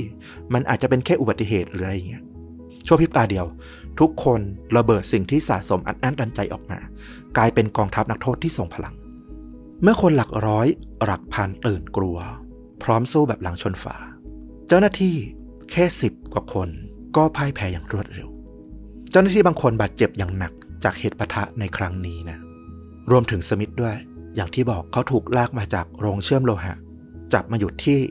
ลานสนามหญ้าพร้อมกับผู้คุมคนอื่นๆ พอสถานการณ์นิ่งแล้ว มีผู้คุม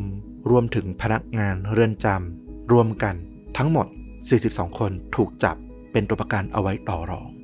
กลุ่มก้อนนักโทษอย่างที่บอกว่าตัวใครตัวมัน แก๊งใครแก๊งมันในตอนแรก ตอนนี้ทุกคนจับสัมผัสศบตา รู้สึกเป็นหนึ่งเดียวกัน อย่างรวดเร็ว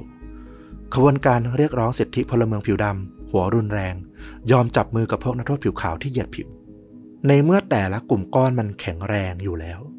แล้วทุกกลุ่มก้อนยอมประสานร่วมมือกัน พื่อเรียกร้องความยุติธรรมหนึ่งเดียวเหมือนกัน มันก็เลยมีการจัดตั้งกองกำลังต่างๆ ดูแลส่วนต่างๆ อย่างรวดเร็ว ทั้งรักษาความปลอดภัยพาธิการดูแลสเสบียงเครื่องใช้ แพทย์พยาบาลอย่างที่เล่าไปตอนแรก มีการกำหนดตัวแทนเจรจาเกิดขึ้น นักโทษแต่ละกลุ่มรวมกันมาช่วยกันเขียนข้อเรียกร้องว่าพวกเขาต้องการอะไรกันแน่ถึงได้ยึดเรือนจำครั้งนี้ จะเชื่อหรือไม่ก็ตาม นี่ไม่ได้เกิดขึ้นแบบมีแผนการอะไรซับซ้อนเลย เกิดขึ้นแบบปุบปับฉับพลันมากๆ แต่มันมีจุดร่วมกัน ก็คือความอัดอั้นที่มันเกิดขึ้นมาอย่างยาวนาน มีข้อเรียกร้องออกมา 30 ข้อ เพื่อขอเจรจากับผู้มีอำนาจของฝั่งรัฐ มีการเรียกร้องขอการรักษาพยาบาลที่มันดีขึ้นเป็นมาตรฐานเอาแค่ตามปกติของมนุษย์ที่ควรได้อะสิทธิในการเยี่ยม จากญาติที่เป็นธรรมมีหลักเกณฑ์ชัดเจนว่า มาขอตามกระบวนการนี้ขั้นตอนนี้ ก็จะได้เข้าพบ ไม่ใช่ว่ามาดูที่ผู้คุมว่า วันนี้อารมณ์ไม่ดีไม่อยากให้เข้าพบก็ไม่ได้พบ ขอปรับปรุงคุณภาพอาหาร รวมถึงขออาหารสำหรับกลุ่มความเชื่อต่างๆ ที่ไม่สัมพันธ์กัน เช่น มุสลิม ขอเสรีภาพในทางการนับถือศาสนาประกอบพิธีกรรมต่างๆ ตามจำเป็น ขอค่าจ้าง ในการใช้แรงงานต่างๆ ที่มันสูงขึ้นไม่ใช่ถูกกดขี่ ถูกหักหัวคิวไปให้ผู้คุม ขอให้ยุติการทำร้ายร่างกายที่มันเกินจำเป็น ถ้าไม่มีเลย นั่นยิ่งดี เพราะไม่มีอะไรที่มันควรจะต้องทำร้ายร่างกายนักโทษ ขอให้ยกเลิกการละเมิดความเป็นคน เช่น บังคับเปลือยกาย ขอให้ผู้คุมที่เข้าใจภาษาสเปน เข้ามาทำหน้าที่ ขอสิ่งจะเป็นพื้นฐานอื่นๆ เช่น การแปรงฟัน การอาบน้ำ กระดาษทิชชู่ ที่มันเพียงพอ ที่มันถูกสุขลักษณะ ได้อาบน้ำทุกวัน ขอโอกาสในการฝึกอาชีพสำหรับทุกคนทุกคน ไม่ใช่แค่ว่าใครที่เอาใจผู้คุมเก่งก็ได้ไปฝึกอาชีพ คนอื่นที่มันไม่มีโอกาสเลย กลับออกไปนอกคุก ก็ต้องไปทำอะไรแบบเดิม เพราะไม่รู้ไม่มีความรู้ที่จะไปทำอย่างอื่น ขอการเข้าถึงหนังสือพิมพ์และ หนังสือความรู้ต่างๆ เพื่อพัฒนาความรู้ของพวกเขาบ้าง อีกส่วนหนึ่งที่ระบุมาในข้อเรียกร้องด้วย ก็คือ รายชื่อของผู้คุมที่กระทำตัวเร็วสามต่ำช้า มีการใช้คำว่า พวกพ่อคาทาสแทนผู้คุม เหมือนกับบอกว่า การกดขี่ข่มเหงพวกนักโทษโดยเฉพาะพวกผิวดำเนี่ย มันไม่ต่างจากพ่อคาทาสกระทำกับพวกทาสผิวดำเมื่อร้อยกว่าปีก่อนเลย นอกจากข้อเรียกร้องให้ปรับปรุงเรือนจำแอติกาแล้วเนี่ย ก็ยังมีการขอเสนอว่า เรือนจำอื่น ๆ ในสหรัฐอเมริกาก็ควรจะได้รับการดูแลและปรับปรุงอย่างเท่าเทียมกัน ผู้ต้องขังก็ร้องขอให้ผู้สังเกตการจากภายนอกเนี่ยเข้ามาช่วยเป็นตัวกลางในการเจรจา นักหนังสือพิมพ์ สื่อคนดังทนายความนักสิทธิมนุษยชนวุฒิสมาชิกของรัฐ หัวหน้าคณะกรรมการเรือนจำในสภานิติบัญญัติแห่งชาติ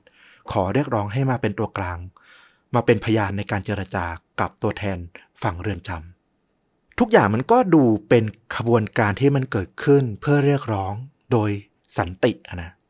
มีการขอข้อเรียกร้อง แล้วก็ปราณีประนอมเจรจากันบนโต๊ะ สมิธก็มองเพื่อนๆที่เป็นตัวประกันอยู่ตอนนั้นเนี่ยก็รู้สึกแล้วว่าหลายคนก็เจ็บใจความเป็นผู้คุม แต่พูดกันตามจริง สลัดสมิธเองเขาก็บอกว่า เขาเนี่ยก็อาจจะคิดแบบเพื่อนๆนะ ถ้าไม่ได้รับการช่วยเหลือจากนักโทษสองคนอย่างดอนและคารเขามองว่าพวกนักโทษไม่ได้เป็นคนเลวไปซะหมด ไม่ใช่ทุกคนที่จะนิยมความรุนแรงเพื่อเปลี่ยนแปลงอะไรบางอย่าง สิ่งที่มันเกิดขึ้นก็ผ่านกระบวนการที่ปราณีปรานอมแล้ว พวกนักโทษที่มาดูแลตัวประกันอย่างพวกผู้คุมเนี่ย ก็ค่อนข้างที่จะดูแลอย่างให้เกียรติพอสมควรเลย แม้ว่าจะมีบ้างเหมือนกันที่หลายคน ก็คงเก็บกดจากสิ่งที่เคยถูกกระทำ มีมาเซลมาแกล้งมาปั่นผู้คุมอยู่ แต่โดยรวมก็คือไม่มีการทำร้ายร่างกายกัน นั่นก็เป็นเรื่องที่ดีแล้ว ที่น่าเป็นห่วงจริงๆก็คือ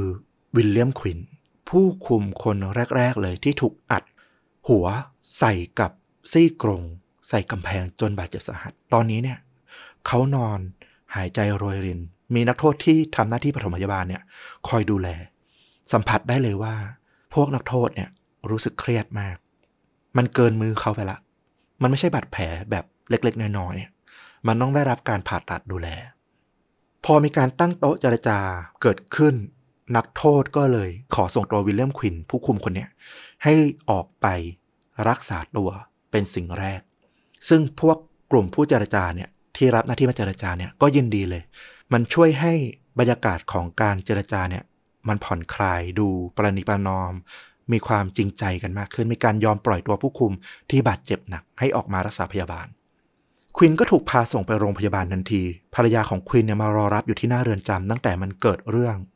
พอเห็นสภาพของสามี หายใจโรยรินถูกหามออกมา เธอกรีดร้องอย่างน่าเวทนา นักข่าวก็จับภาพของภรรยาของควิน แล้วก็ภาพของควินที่ถูกส่งขึ้นรถพยาบาลไป ตอนนี้กระแสความสงสารของผู้คนที่ติดตามข่าวอยู่ มันก็เทไปทางผู้คุม ไปทางเจ้าหน้าที่รัฐมากกว่าอย่างเห็นได้ชัด โดยที่ข้อสงสัยในเรื่องของที่ว่าพวกนักโทษเนี่ยมีการวางแผนไว้ล่วงหน้า แล้วก็พยายามยึดเรือนจำเนี่ย มันก็ยังคงพูดคุยกันอยู่ในข่าว ไม่ได้มีการเปิดเผยว่าแท้ที่จริงแล้ว มันเกิดขึ้นมาจากน้ำพึ่งหยดเดียวเลย พอมีการเจรจาก็มีการอนุญาตให้พวกสื่อเนี่ยเข้าไปบันทึกภาพได้ในบางโอกาส ก็จะเห็นว่าข้างในเนี่ยมีการจัดกลุ่มก้อนดูแลอย่างสงบ มีนักโทษมาพูดต่อหน้ากล้องสื่อ ประกาศสุนทรพจน์ที่กินใจว่า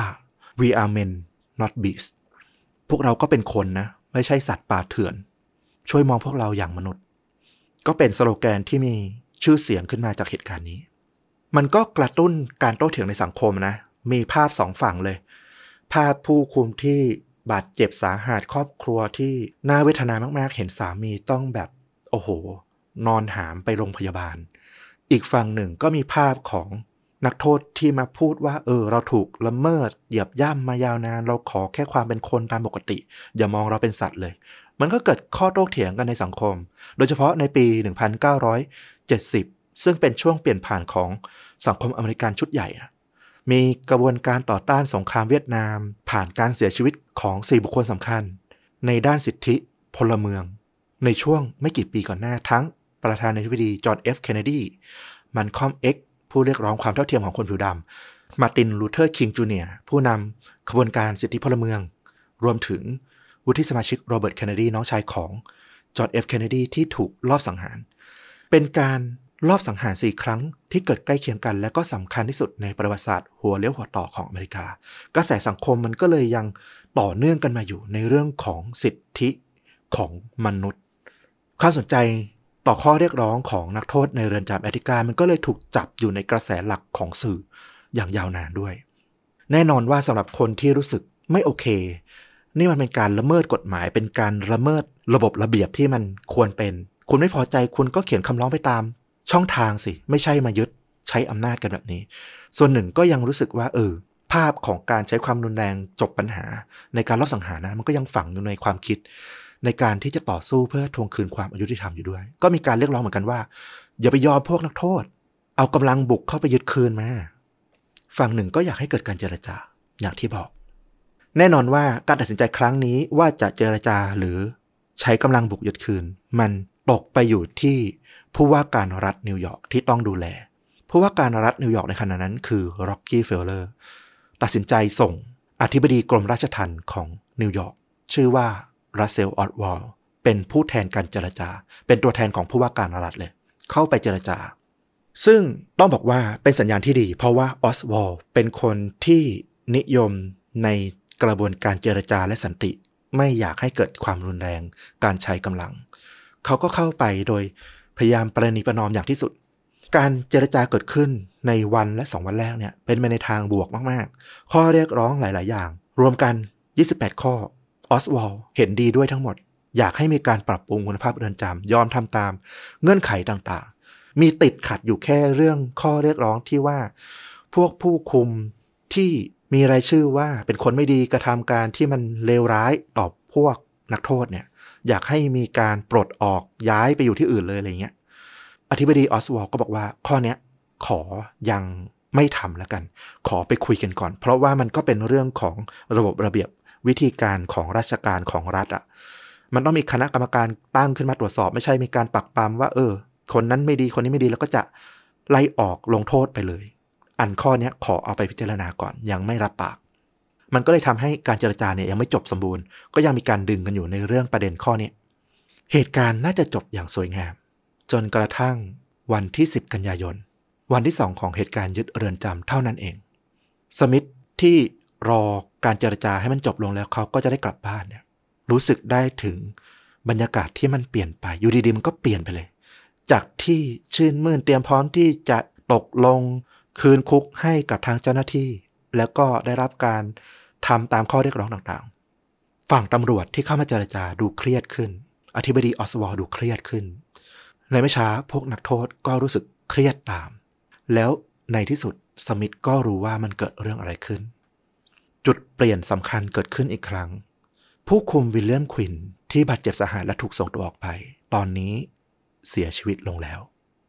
จากแค่การกระทำที่มันเป็นการทำร้ายร่างกายผู้คุม มันกลายเป็นโทษ เป็นฆาตกรฆาตกรรมขึ้นแล้ว ความโกรธแค้นของครอบครัวควินที่มันเกิดขึ้นด้านนอกเนี่ย โอ้โห มันหนักหนาสาหัสมาก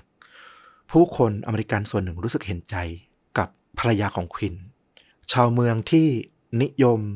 ในแนวคิดแบบอนุรักษ์นิยม ไม่ชอบพวกนักโทษที่ก่อวอร์ดระเมิดกฎหมายอยู่แล้วเป็นทุน ก็ยิ่งระเบิดอารมณ์ใส่ บอกว่าอย่างนี้มันต้องแก้แค้น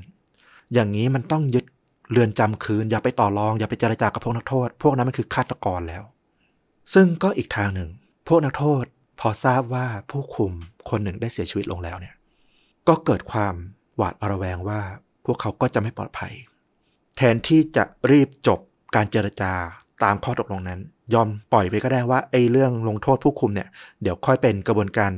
ให้ทางออสวอไปจัดการในเรื่องของวินัยต่างๆ ก็ขอเพิ่มข้อเรียกร้องในการเจรจาไปอีกหนึ่งข้อทันทีก็คือ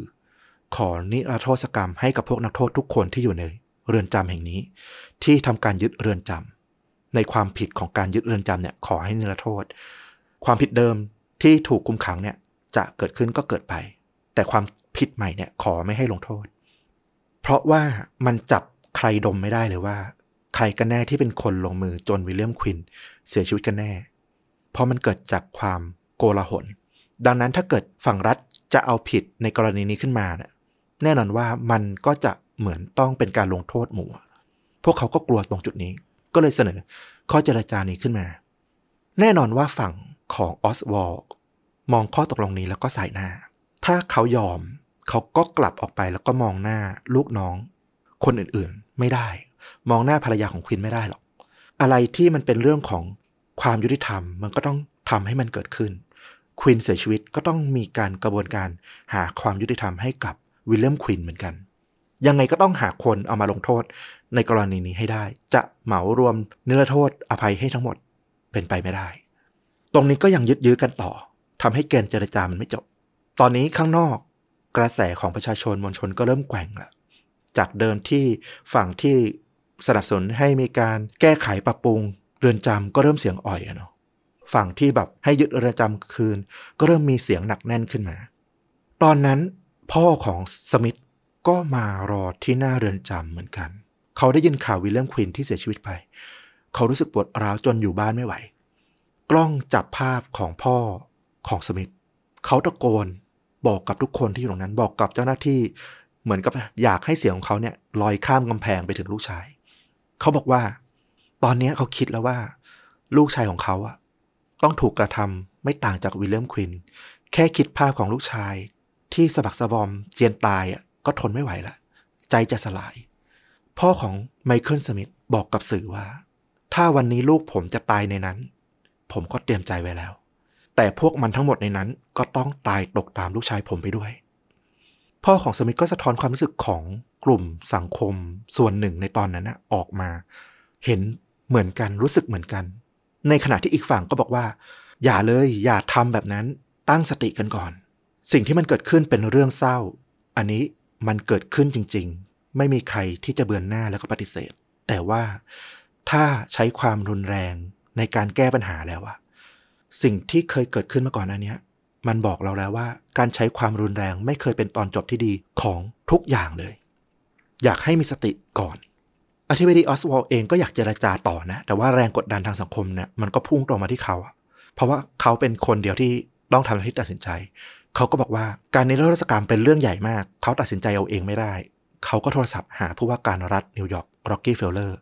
ถ้ายอมเรื่องนิรโทษกรรม เรื่องนี้จะยุติที่การเจรจา ไม่มีใครบาดเจ็บมากขึ้น แต่เรื่องนี้เป็นเรื่องใหญ่ ต้องใช้อำนาจของผู้ว่าการรัฐ ขอให้ผู้ว่าร็อกกี้เฟลเลอร์เดินทางมาที่เรือนจำเพื่อเจรจาด้วยตนเอง แต่ร็อกกี้เฟลเลอร์ปฏิเสธ เขาบอกว่าออสวอลคุณนะเป็นมือหนึ่งของผมอยู่แล้ว ผมให้ความไว้วางใจในการตัดสินใจของคุณเต็มที่ คุณคิดแทนผมไปได้เลย สิ่งนี้เกิดขึ้นในวันที่ 13 กันยายน ปี 1971 เมื่อออสวอลไม่ได้รับอำนาจ ที่จะนิรโทษกรรมได้ด้วยตนเอง และให้เจรจาจบปัญหานี้ด้วยวิธีการใดวิธีการหนึ่ง กระแสสังคมที่โถมเข้ามา ในที่สุดวันนั้น 13 กันยายน หลังจากที่ผู้ว่าปฏิเสธที่จะมาที่เรือนจำเจ้าหน้าที่พลแม่นปืน 270 นาย ถูกเรียกเข้ามาสมทบ เฮลิคอปเตอร์ตำรวจ ถูกส่งมาบิน อยู่เหนือเรือนจำเหมือนกับมาดูสถานการณ์ภายใน ผู้คุม ยืนอยู่เรียงรายเหนือกำแพงฝั่งที่ยังไม่ถูกยึด ถือปืนอย่างเข้มแข็ง ขึงขัง พวกนักโทษที่อยู่ภายในตอนนี้จับสังเกตได้ว่า การเจรจาน่าจะยุติลงแล้ว ไม่สำเร็จแล้ว เพื่อตอบโต้ไม่ให้เกิดความรุนแรง ตามมาไม่ให้เกิดการบุกเข้ามา พวกนักโทษก็สุ่มจับตัวประกันก็คือผู้คุมเนี่ยออกมา 8 คน สมิธก็ถูกสุ่มขึ้นมาด้วย มีนักโทษสามคนเข้ามาประกบตัวเขา สองคนจับหิ้วปีกซ้ายขวา เอามีดจี้เข้ามาที่พุง อีกคนยืนประกบด้านหลัง เอาผ้ามาปิดตาของสมิธเอาไว้ แล้วก็เอามีดมาจ่อที่คอของเขา สมิธถูกพาไปพร้อมกับตัวประกันคนอื่นๆ รวม8คนเดินขึ้นไปบนหลังคาทางเดิน ให้ตำรวจที่อยู่บนแนวกำแพงเนี่ยได้มองเห็นว่าถ้าบุกเข้ามาตัวประกันเหล่านี้จะอันตราย สมิธมองไม่เห็นอะไร เขาสัมผัสได้ถึงมีดที่มันจ่ออยู่ที่คอกับที่ท้องของเขา เขาไม่รู้ว่าจะเกิดอะไรขึ้นอีกต่อไปละเขาไว้ใจพวกนักโทษพวกนี้อยู่ช่วงเวลาหนึ่ง แต่ตอนนี้ก็ตอบยากว่า ถ้ามันถึงที่สุด นักโทษเหล่านี้จะเอาเขาสังเวยหรือเปล่า ถึงแม้ว่านักโทษที่อยู่กับเขาสามคนนะจะกระซิบบอกเขาว่าไม่ต้องกลัวนะ ไม่เป็นไรหรอก ไม่เกิดอะไรขึ้นหรอก แต่มีดอะ มันก็ยังจ่ออยู่ ตอนนั้นสมิธนึกถึงหน้าลูกเมียแล้วก็คุณพ่อ อายุแค่ 22 ปีของเขากับความฝันอีกยาวไกลกับครอบครัวของเขา อาจจะหยุดลงแค่วันนี้ละเสียงเฮลิคอปเตอร์ยังบินผ่านไปมาอยู่ด้านบน สมิธได้ยินเสียงความไม่ปกติเกิดขึ้นที่รอบ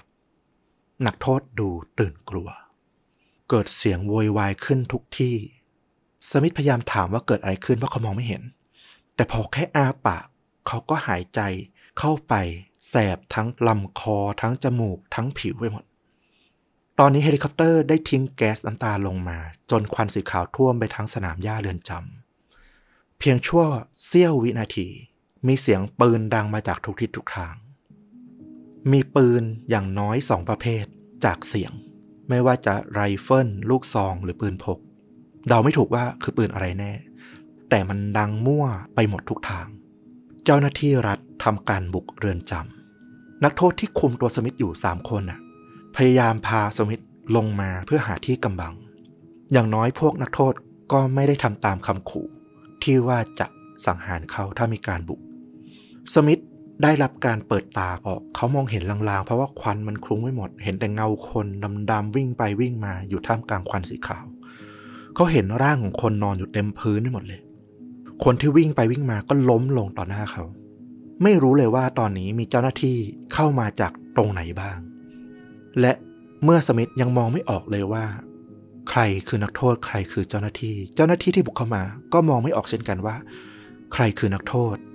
ใครคือตัวประกัน สมิธหวาดกลัวมาก แล้วสิ่งที่เขาคิดก็เกิดขึ้น มีเสียงดังเกิดขึ้นสี่ครั้งตรงหน้าเขาแสงประกายไฟวาบเข้ามาผ่านม่านขวัญ เขาร่วงลงกับพื้น เจ็บแปรบไปทางหน้าท้อง สมิธถูกยิงเต็มๆสี่นัด เขาล้มลงนอนอยู่กับพื้น นักโทษที่อยู่ด้วยกันพยายามหิ้วเขาขึ้นมาเพื่อหาที่ซ่อน แต่นักโทษคนนั้นก็โดนยิงตามไปอีก ตอนนั้นสมิธก็โดนยิงซ้ำเข้าไปอีกที่แขนอีกหนึ่งนัด เขานอนหมดแรง เคลื่อนไหวไม่ได้ อยู่กับพื้น เมื่อควันของแก๊สน้ำตาเริ่มสลาย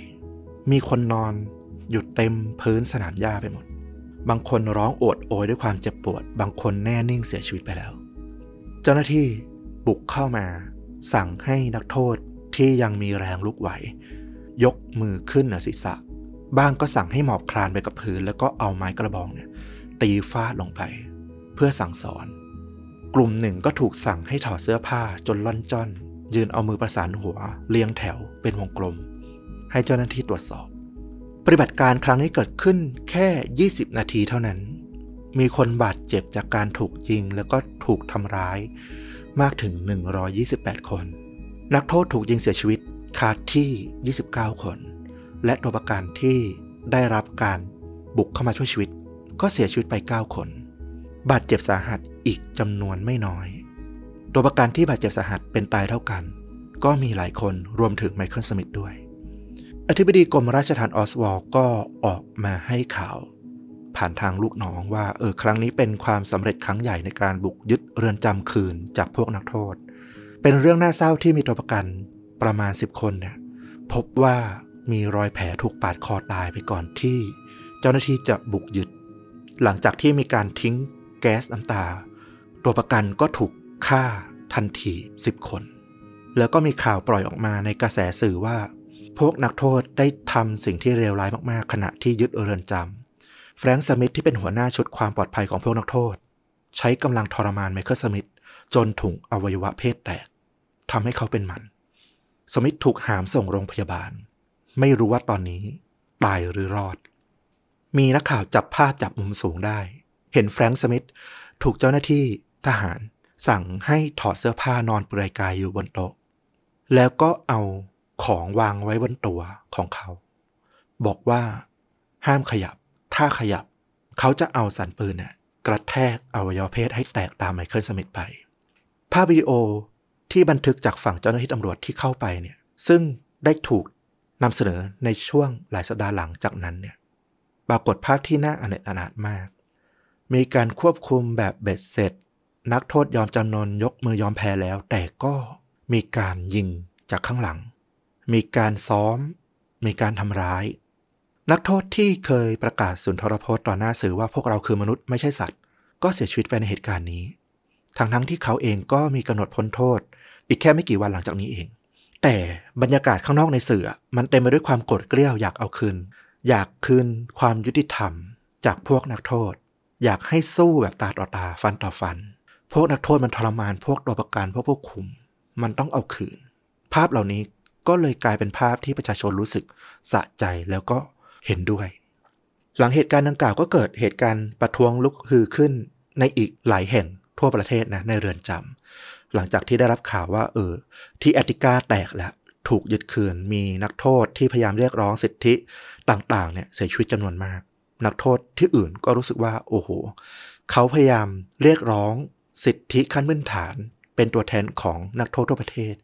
แต่ถูก รัฐทำร้าย ก็พยายามส่งเสียงว่าเออ พวกเขาเห็นด้วยกับพวกนักโทษที่แอติกานะ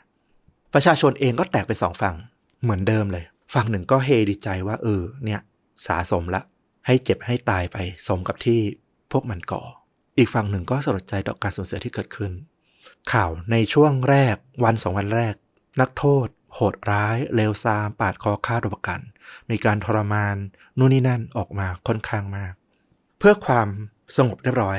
รัฐก็ตั้งกรรมการขึ้นมาหาข้อเท็จจริงตรวจสอบ มีการยืนยันว่าจำนวนผู้บาดเจ็บและเสียชีวิต ครั้งนี้ที่เรือนจำแอติกา เป็นการสังหารหมู่ที่เลวร้ายที่สุด ในอเมริกานับตั้งแต่ช่วงสงครามกลางเมือง เมื่อร้อยกว่าปีก่อน ซึ่งไม่นับรวมถึงการฆ่าล้างเผ่าพันธุ์ ชาวอินเดียนแดง ในช่วงปลายศตวรรษที่ 19 ผู้ที่เข้ามาตรวจสอบหาข้อเท็จจริงในเรือนจำแอติกาครั้งนี้ก็คือคุณหมอจอห์นเอ็ดแลนด์ เป็นคุณหมอชันสูตรศพนิติเวชของเขตที่ดูแลเมืองแอติกาด้วยเนี่ย ถูกตามมาตรวจชันสูตรศพตามกฎหมาย ตอนนี้กระแสข่าวก็ท่วมท้นมาเลยว่าตำรวจทำดีมากยอดเยี่ยมมากเจ้าหน้าที่รัฐทหารทำถูกต้องแล้ว กล่าวโทษเพื่อนักโทษอย่างที่บอก มีข่าวออกมาว่าพวกนักโทษมีการฆ่ากันเองด้วยมีดทรมานตัวประกัน ทุกคนก็เชื่อว่า คุณหมอจอห์นเอ็ดแลนด์น่าจะออกมาสรุปภาพให้เห็นชัดเจนมากขึ้นว่า พวกนักโทษได้ก่อความเลวทรามอะไรออกมาบ้างหนึ่งวันให้หลังวันที่ 14 กันยายน คุณหมอเอ็ดแลนด์ออกมายืนเอาหน้ากล้อง แล้วก็รายงานผลการชนสูตรศพ นักโทษส่วนใหญ่ตายเพราะกระสุนจากเจ้าหน้าที่ที่ทำการบุกยึดเข้าไป มีการตายจากการถูกแทง ซึ่งเกิดขึ้นหลายวันก่อน ที่จะมีการบุกยึด นั่นก็คือ น่าจะตายจากการที่มีเหตุชุลมุนภายในคุกก่อนหน้านั้น นักโทษฆ่ากันเอง3ราย มีบาดแผลถูกแทงทั่วตัวกว่า 20 ครั้ง แต่นอกนั้นที่เหลือทั้งหมดล้วนตายจากกระสุนปืนของเจ้าหน้าที่ ซึ่งน่าจะมาจากระยะที่ไกลพอสมควรเพราะไม่พบคราบขม่าวดินปืน รอบปากบาดแผล จึงเชื่อว่าไม่มีการจ่อยิง หรือการยิงอย่างจงใจเป็นแบบเชิงการประหาร อย่างที่บางคนได้พูดออกไป เป็นข่าว แต่อย่างไรก็ตามกระสุนมันมาจากหลายทิศทาง ก็บอกไม่ได้ว่าเป็นความจงใจหรือเปล่า เพราะบางคนก็โดนยิงจากด้านหลัง จากด้านข้างจากด้านหน้าสำหรับตัวประกันที่เสียชีวิต วิลเลียมควินเสียชีวิตจากการถูกเดที่ศีรษะก่อนหน้า ผู้คุมที่เหลืออีกสิบคนที่เสียชีวิต มีบาดแผล ถูกยิงจากกระสุนของเจ้าหน้าที่รัฐ เช่นเดียวกับนักโทษ มีบาดแผลถูกฟันจากมีดที่มาจากนักโทษ บนตัวผู้คุมหนึ่งรายเท่านั้น แต่ก็ตื้นเกินกว่าที่จะเป็นสาเหตุของการเสียชีวิต สรุปแล้วก็คือ ผู้ที่เสียชีวิตในอติกาไม่ว่าจะนักโทษหรือผู้คุมล้วนมาจากฝีมือของ เจ้าหน้าที่ที่บุกเข้าไปยึดเรือนจำในวันที่ 13 กันยายน นั่นเองคำถแถลงของคุณหมอเอ็ดแลนด์สร้างความไม่พอใจอย่างมากกับฝั่งเจ้าหน้าที่รัฐที่ปฏิบัติการครั้งนี้นะ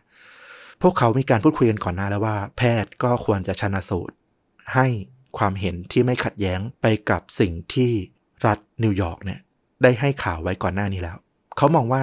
หมอชนสูตรก็เป็นหน่วยงานหนึ่ง อยู่ภายใต้รัฐบาลเดียวกัน ก็ควรจะให้ความเห็นในเชิงเดียวกัน คุณหมอเอ็ดแลนด์ไม่ให้ความเห็นที่มันขัดแย้งและสร้างปัญหา ฝั่งประชาชนก็เริ่มเกิดกระแสสองฝั่ง ฝั่งหนึ่งก็ตีกลับไปที่เจ้าหน้าที่ว่าเนี่ยทำเกินกว่าเหตุไหม อีกฝั่งก็บอกว่าไม่ใช่เลย เนี่ยเป็นความเห็นที่ผิดพลาดของคุณหมอเอ็ดแลนด์ที่มีอคติ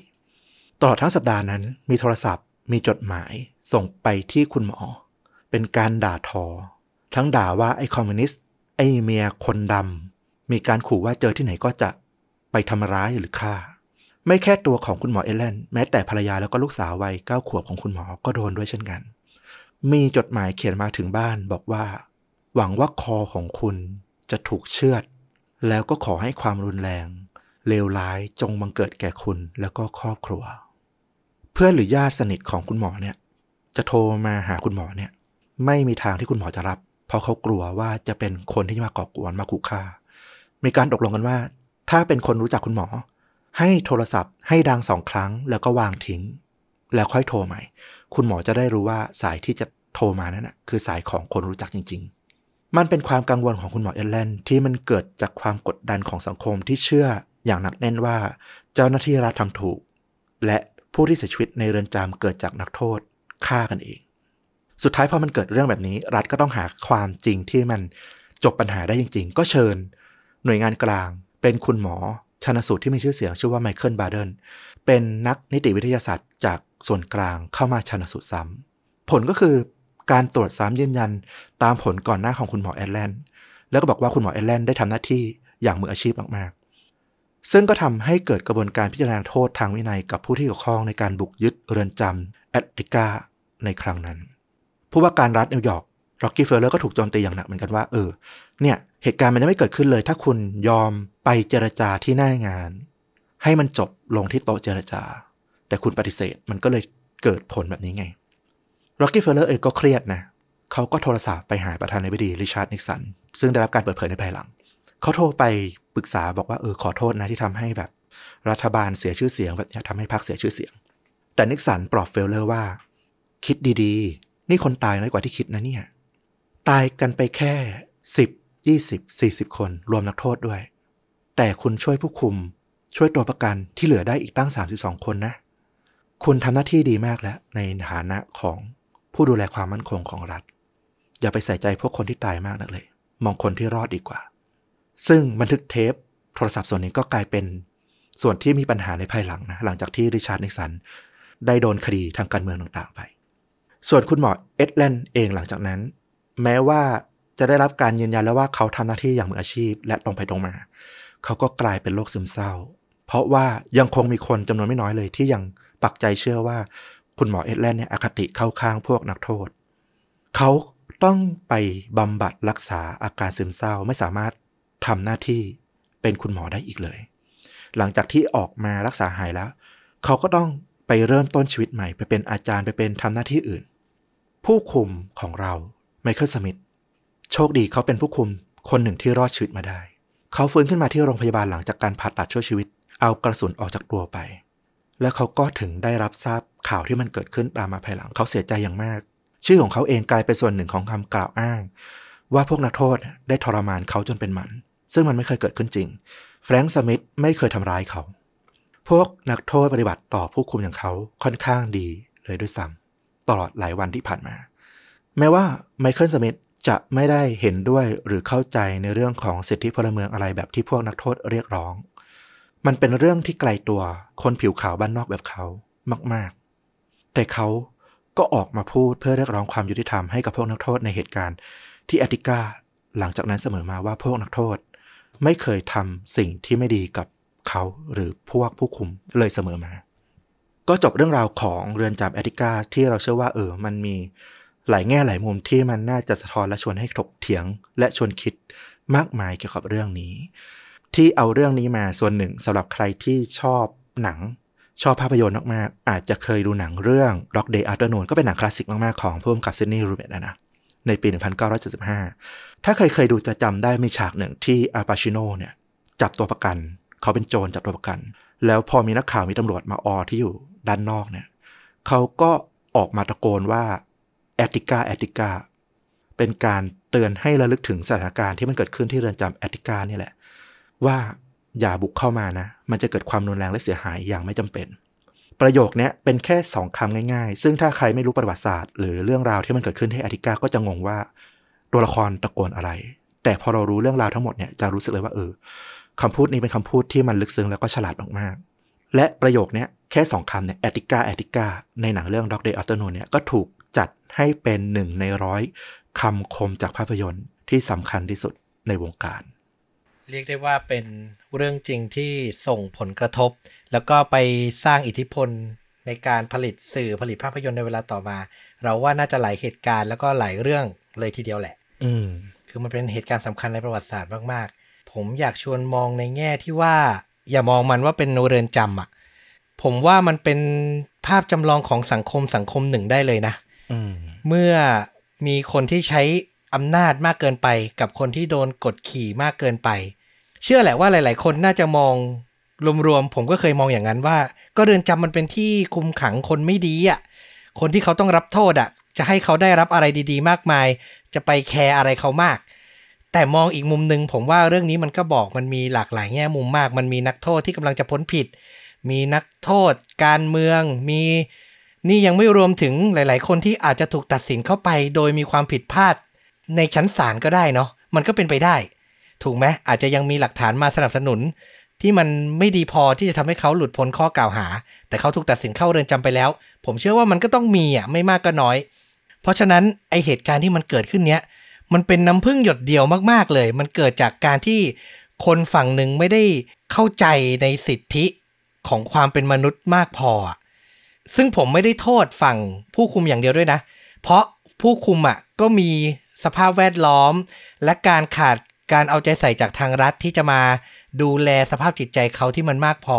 มันทำให้สุดท้ายแล้วเขาก็ถูกหลอมรวม กลายเป็นคนที่ต้องใช้อำนาจเพื่อให้อยู่รอดไปวันๆอะอืมคือคิดว่าถ้าตัวเองไม่เหี้ยมพอไม่โหดพอก็จะกลายเป็นอ่อนข้อเกินไปแล้วทำให้หน้าที่เขาบกพร่อง แล้วก็อยู่รอดไม่ได้ไปอีก คือทั้งสองฝั่งอะทั้งผู้คุมทั้งนักโทษมันถูกทรีตมาโดยขาดความเข้าใจในสิทธิที่มากพอ คือมันเป็นระบบที่ต้องถูกตรวจสอบแล้วก็ถูกทำความเข้าใจ แล้วก็ถูกหล่อหลอมให้มันถูกต้องมากกว่านี้ ซึ่งผมเชื่อว่าในทุกวันนี้มันดีขึ้นนะอืมมองในแง่เรือนจำที่สหรัฐอเมริกาหรือทางฝั่งตะวันตกหลาย ๆ แห่ง ผมว่าเขาก็มีความเข้าใจในเรื่องนี้ แล้วมันพัฒนามาจากบทเรียนพวกเนี้ยมากขึ้นอยู่แล้ว ก็จะเห็นได้ว่า เออ เรื่องราวในเรือนจำความเป็นอยู่ มันก็ดีขึ้นมาตามระยะเวลาที่มันผ่านไปตั้งแต่ยุค 70 มาจนถึงทุกวันนี้แหละ แต่ในไทยเนี่ยก็ผมก็เชื่อว่ามันก็คงดีขึ้นมาตามลำดับ แม้หลาย ๆ แง่มุมที่รู้มามันก็อาจจะยังดีไม่พอ แต่นั่นแหละ ฐานชุดความคิดหรือเหตุการณ์จากอดีต มันก็จะต้องนำมาพัฒนาให้ในเวลาต่อมามันดีขึ้นดีขึ้นนะเนาะอืมเออผมก็อยากจะฝากทุกคนแหละว่ามองมันเป็นบทเรียนแล้วก็ดูให้รู้ว่าเนี่ย พอผู้ที่ถูกกดขี่มาก ๆ แล้วมันปะทุขึ้นมา มันก็น่ากลัวเสมอแล้วสุดท้ายแล้ว จะมาหาว่าใครผิดอะ ผมว่าก็หาไม่เจอ เราทุกคนก็ต้องรับผิดชอบร่วมกันในสังคมอะนะต้อมพูดดีมากเลยแล้วว่าเออในเรื่องนี้ที่อเมริกาเนาะมันก็ทุกคนกลายเป็นเหยื่อของเหตุการณ์ทั้งนั้นอะถึงจะอยู่นอกเรือนจำรับฟังแค่ผ่านข่าว ทุกคนก็กลายเป็นส่วนหนึ่งของความอายุธรรมที่มันเกิดขึ้น แล้วก็เกิดความรู้สึกที่มันไม่ดีเนาะนั่นแหละ สังคมก็ต้องเรียนรู้จากอะไรแบบนี้แหละเนาะแล้วก็ ก้าวผ่านไป อเมริกาก็ไม่ใช่ประเทศที่สมบูรณ์แบบ มันผ่านเรื่องเลวร้ายมาค่อนข้างเยอะ เราก็เอาเป็นบทเรียนแล้วก็เป็นแบบอย่าง โดยที่ไม่ต้องรอให้เกิดกับบ้านเราอะเนาะเอามาปรับปรุงคิดเองที่จะพัฒนาโดยไม่ให้มันเกิดซ้ำรอยของประเทศเขา ก็น่าจะดี ใช่ ประโยคเนี้ยสำคัญเลย สุดท้ายแล้วความรุนแรง ไม่เคยส่งผลดี มันได้แค่บทเรียน แล้วพอมีบทเรียนแล้วก็หวังว่าทุกคนจะรู้ว่ามันไม่ใช่ทางออกเลยจริง ๆ เนาะอืมนะครับอะ ก็ถือว่าครบถ้วนกันไปนะกับเรื่องจริงยิ่งกว่าหนังตอนนี้ หวังว่าทุกท่านจะได้ประโยชน์อะไรไปไม่มากก็น้อย ถ้าใครชื่นชอบอยากสนับสนุนให้เราทำคอนเทนต์แบบนี้ได้นานๆ ก็ต้องฝากไว้เหมือนที่ฝากทุกครั้งสำคัญกับเรามากครับ กับการสนับสนุนต้อมกับฟลุกโดยตรงด้วยการกดปุ่ม Super Thanks ส่งรายได้ให้เรานะ โดยตรงเลยอยู่ใกล้ๆปุ่มกดไลค์กด Subscribe ทาง YouTube หรือจะสมัครสมาชิกช่อง สนับสนุนเราเป็นรายเดือนก็ได้เช่นเดียวกัน แล้วกลับมาพบเรื่องราวเข้มข้นแบบนี้ได้ใหม่ในตอนต่อๆไป วันนี้ลาไปก่อนสวัสดีครับ สวัสดีครับ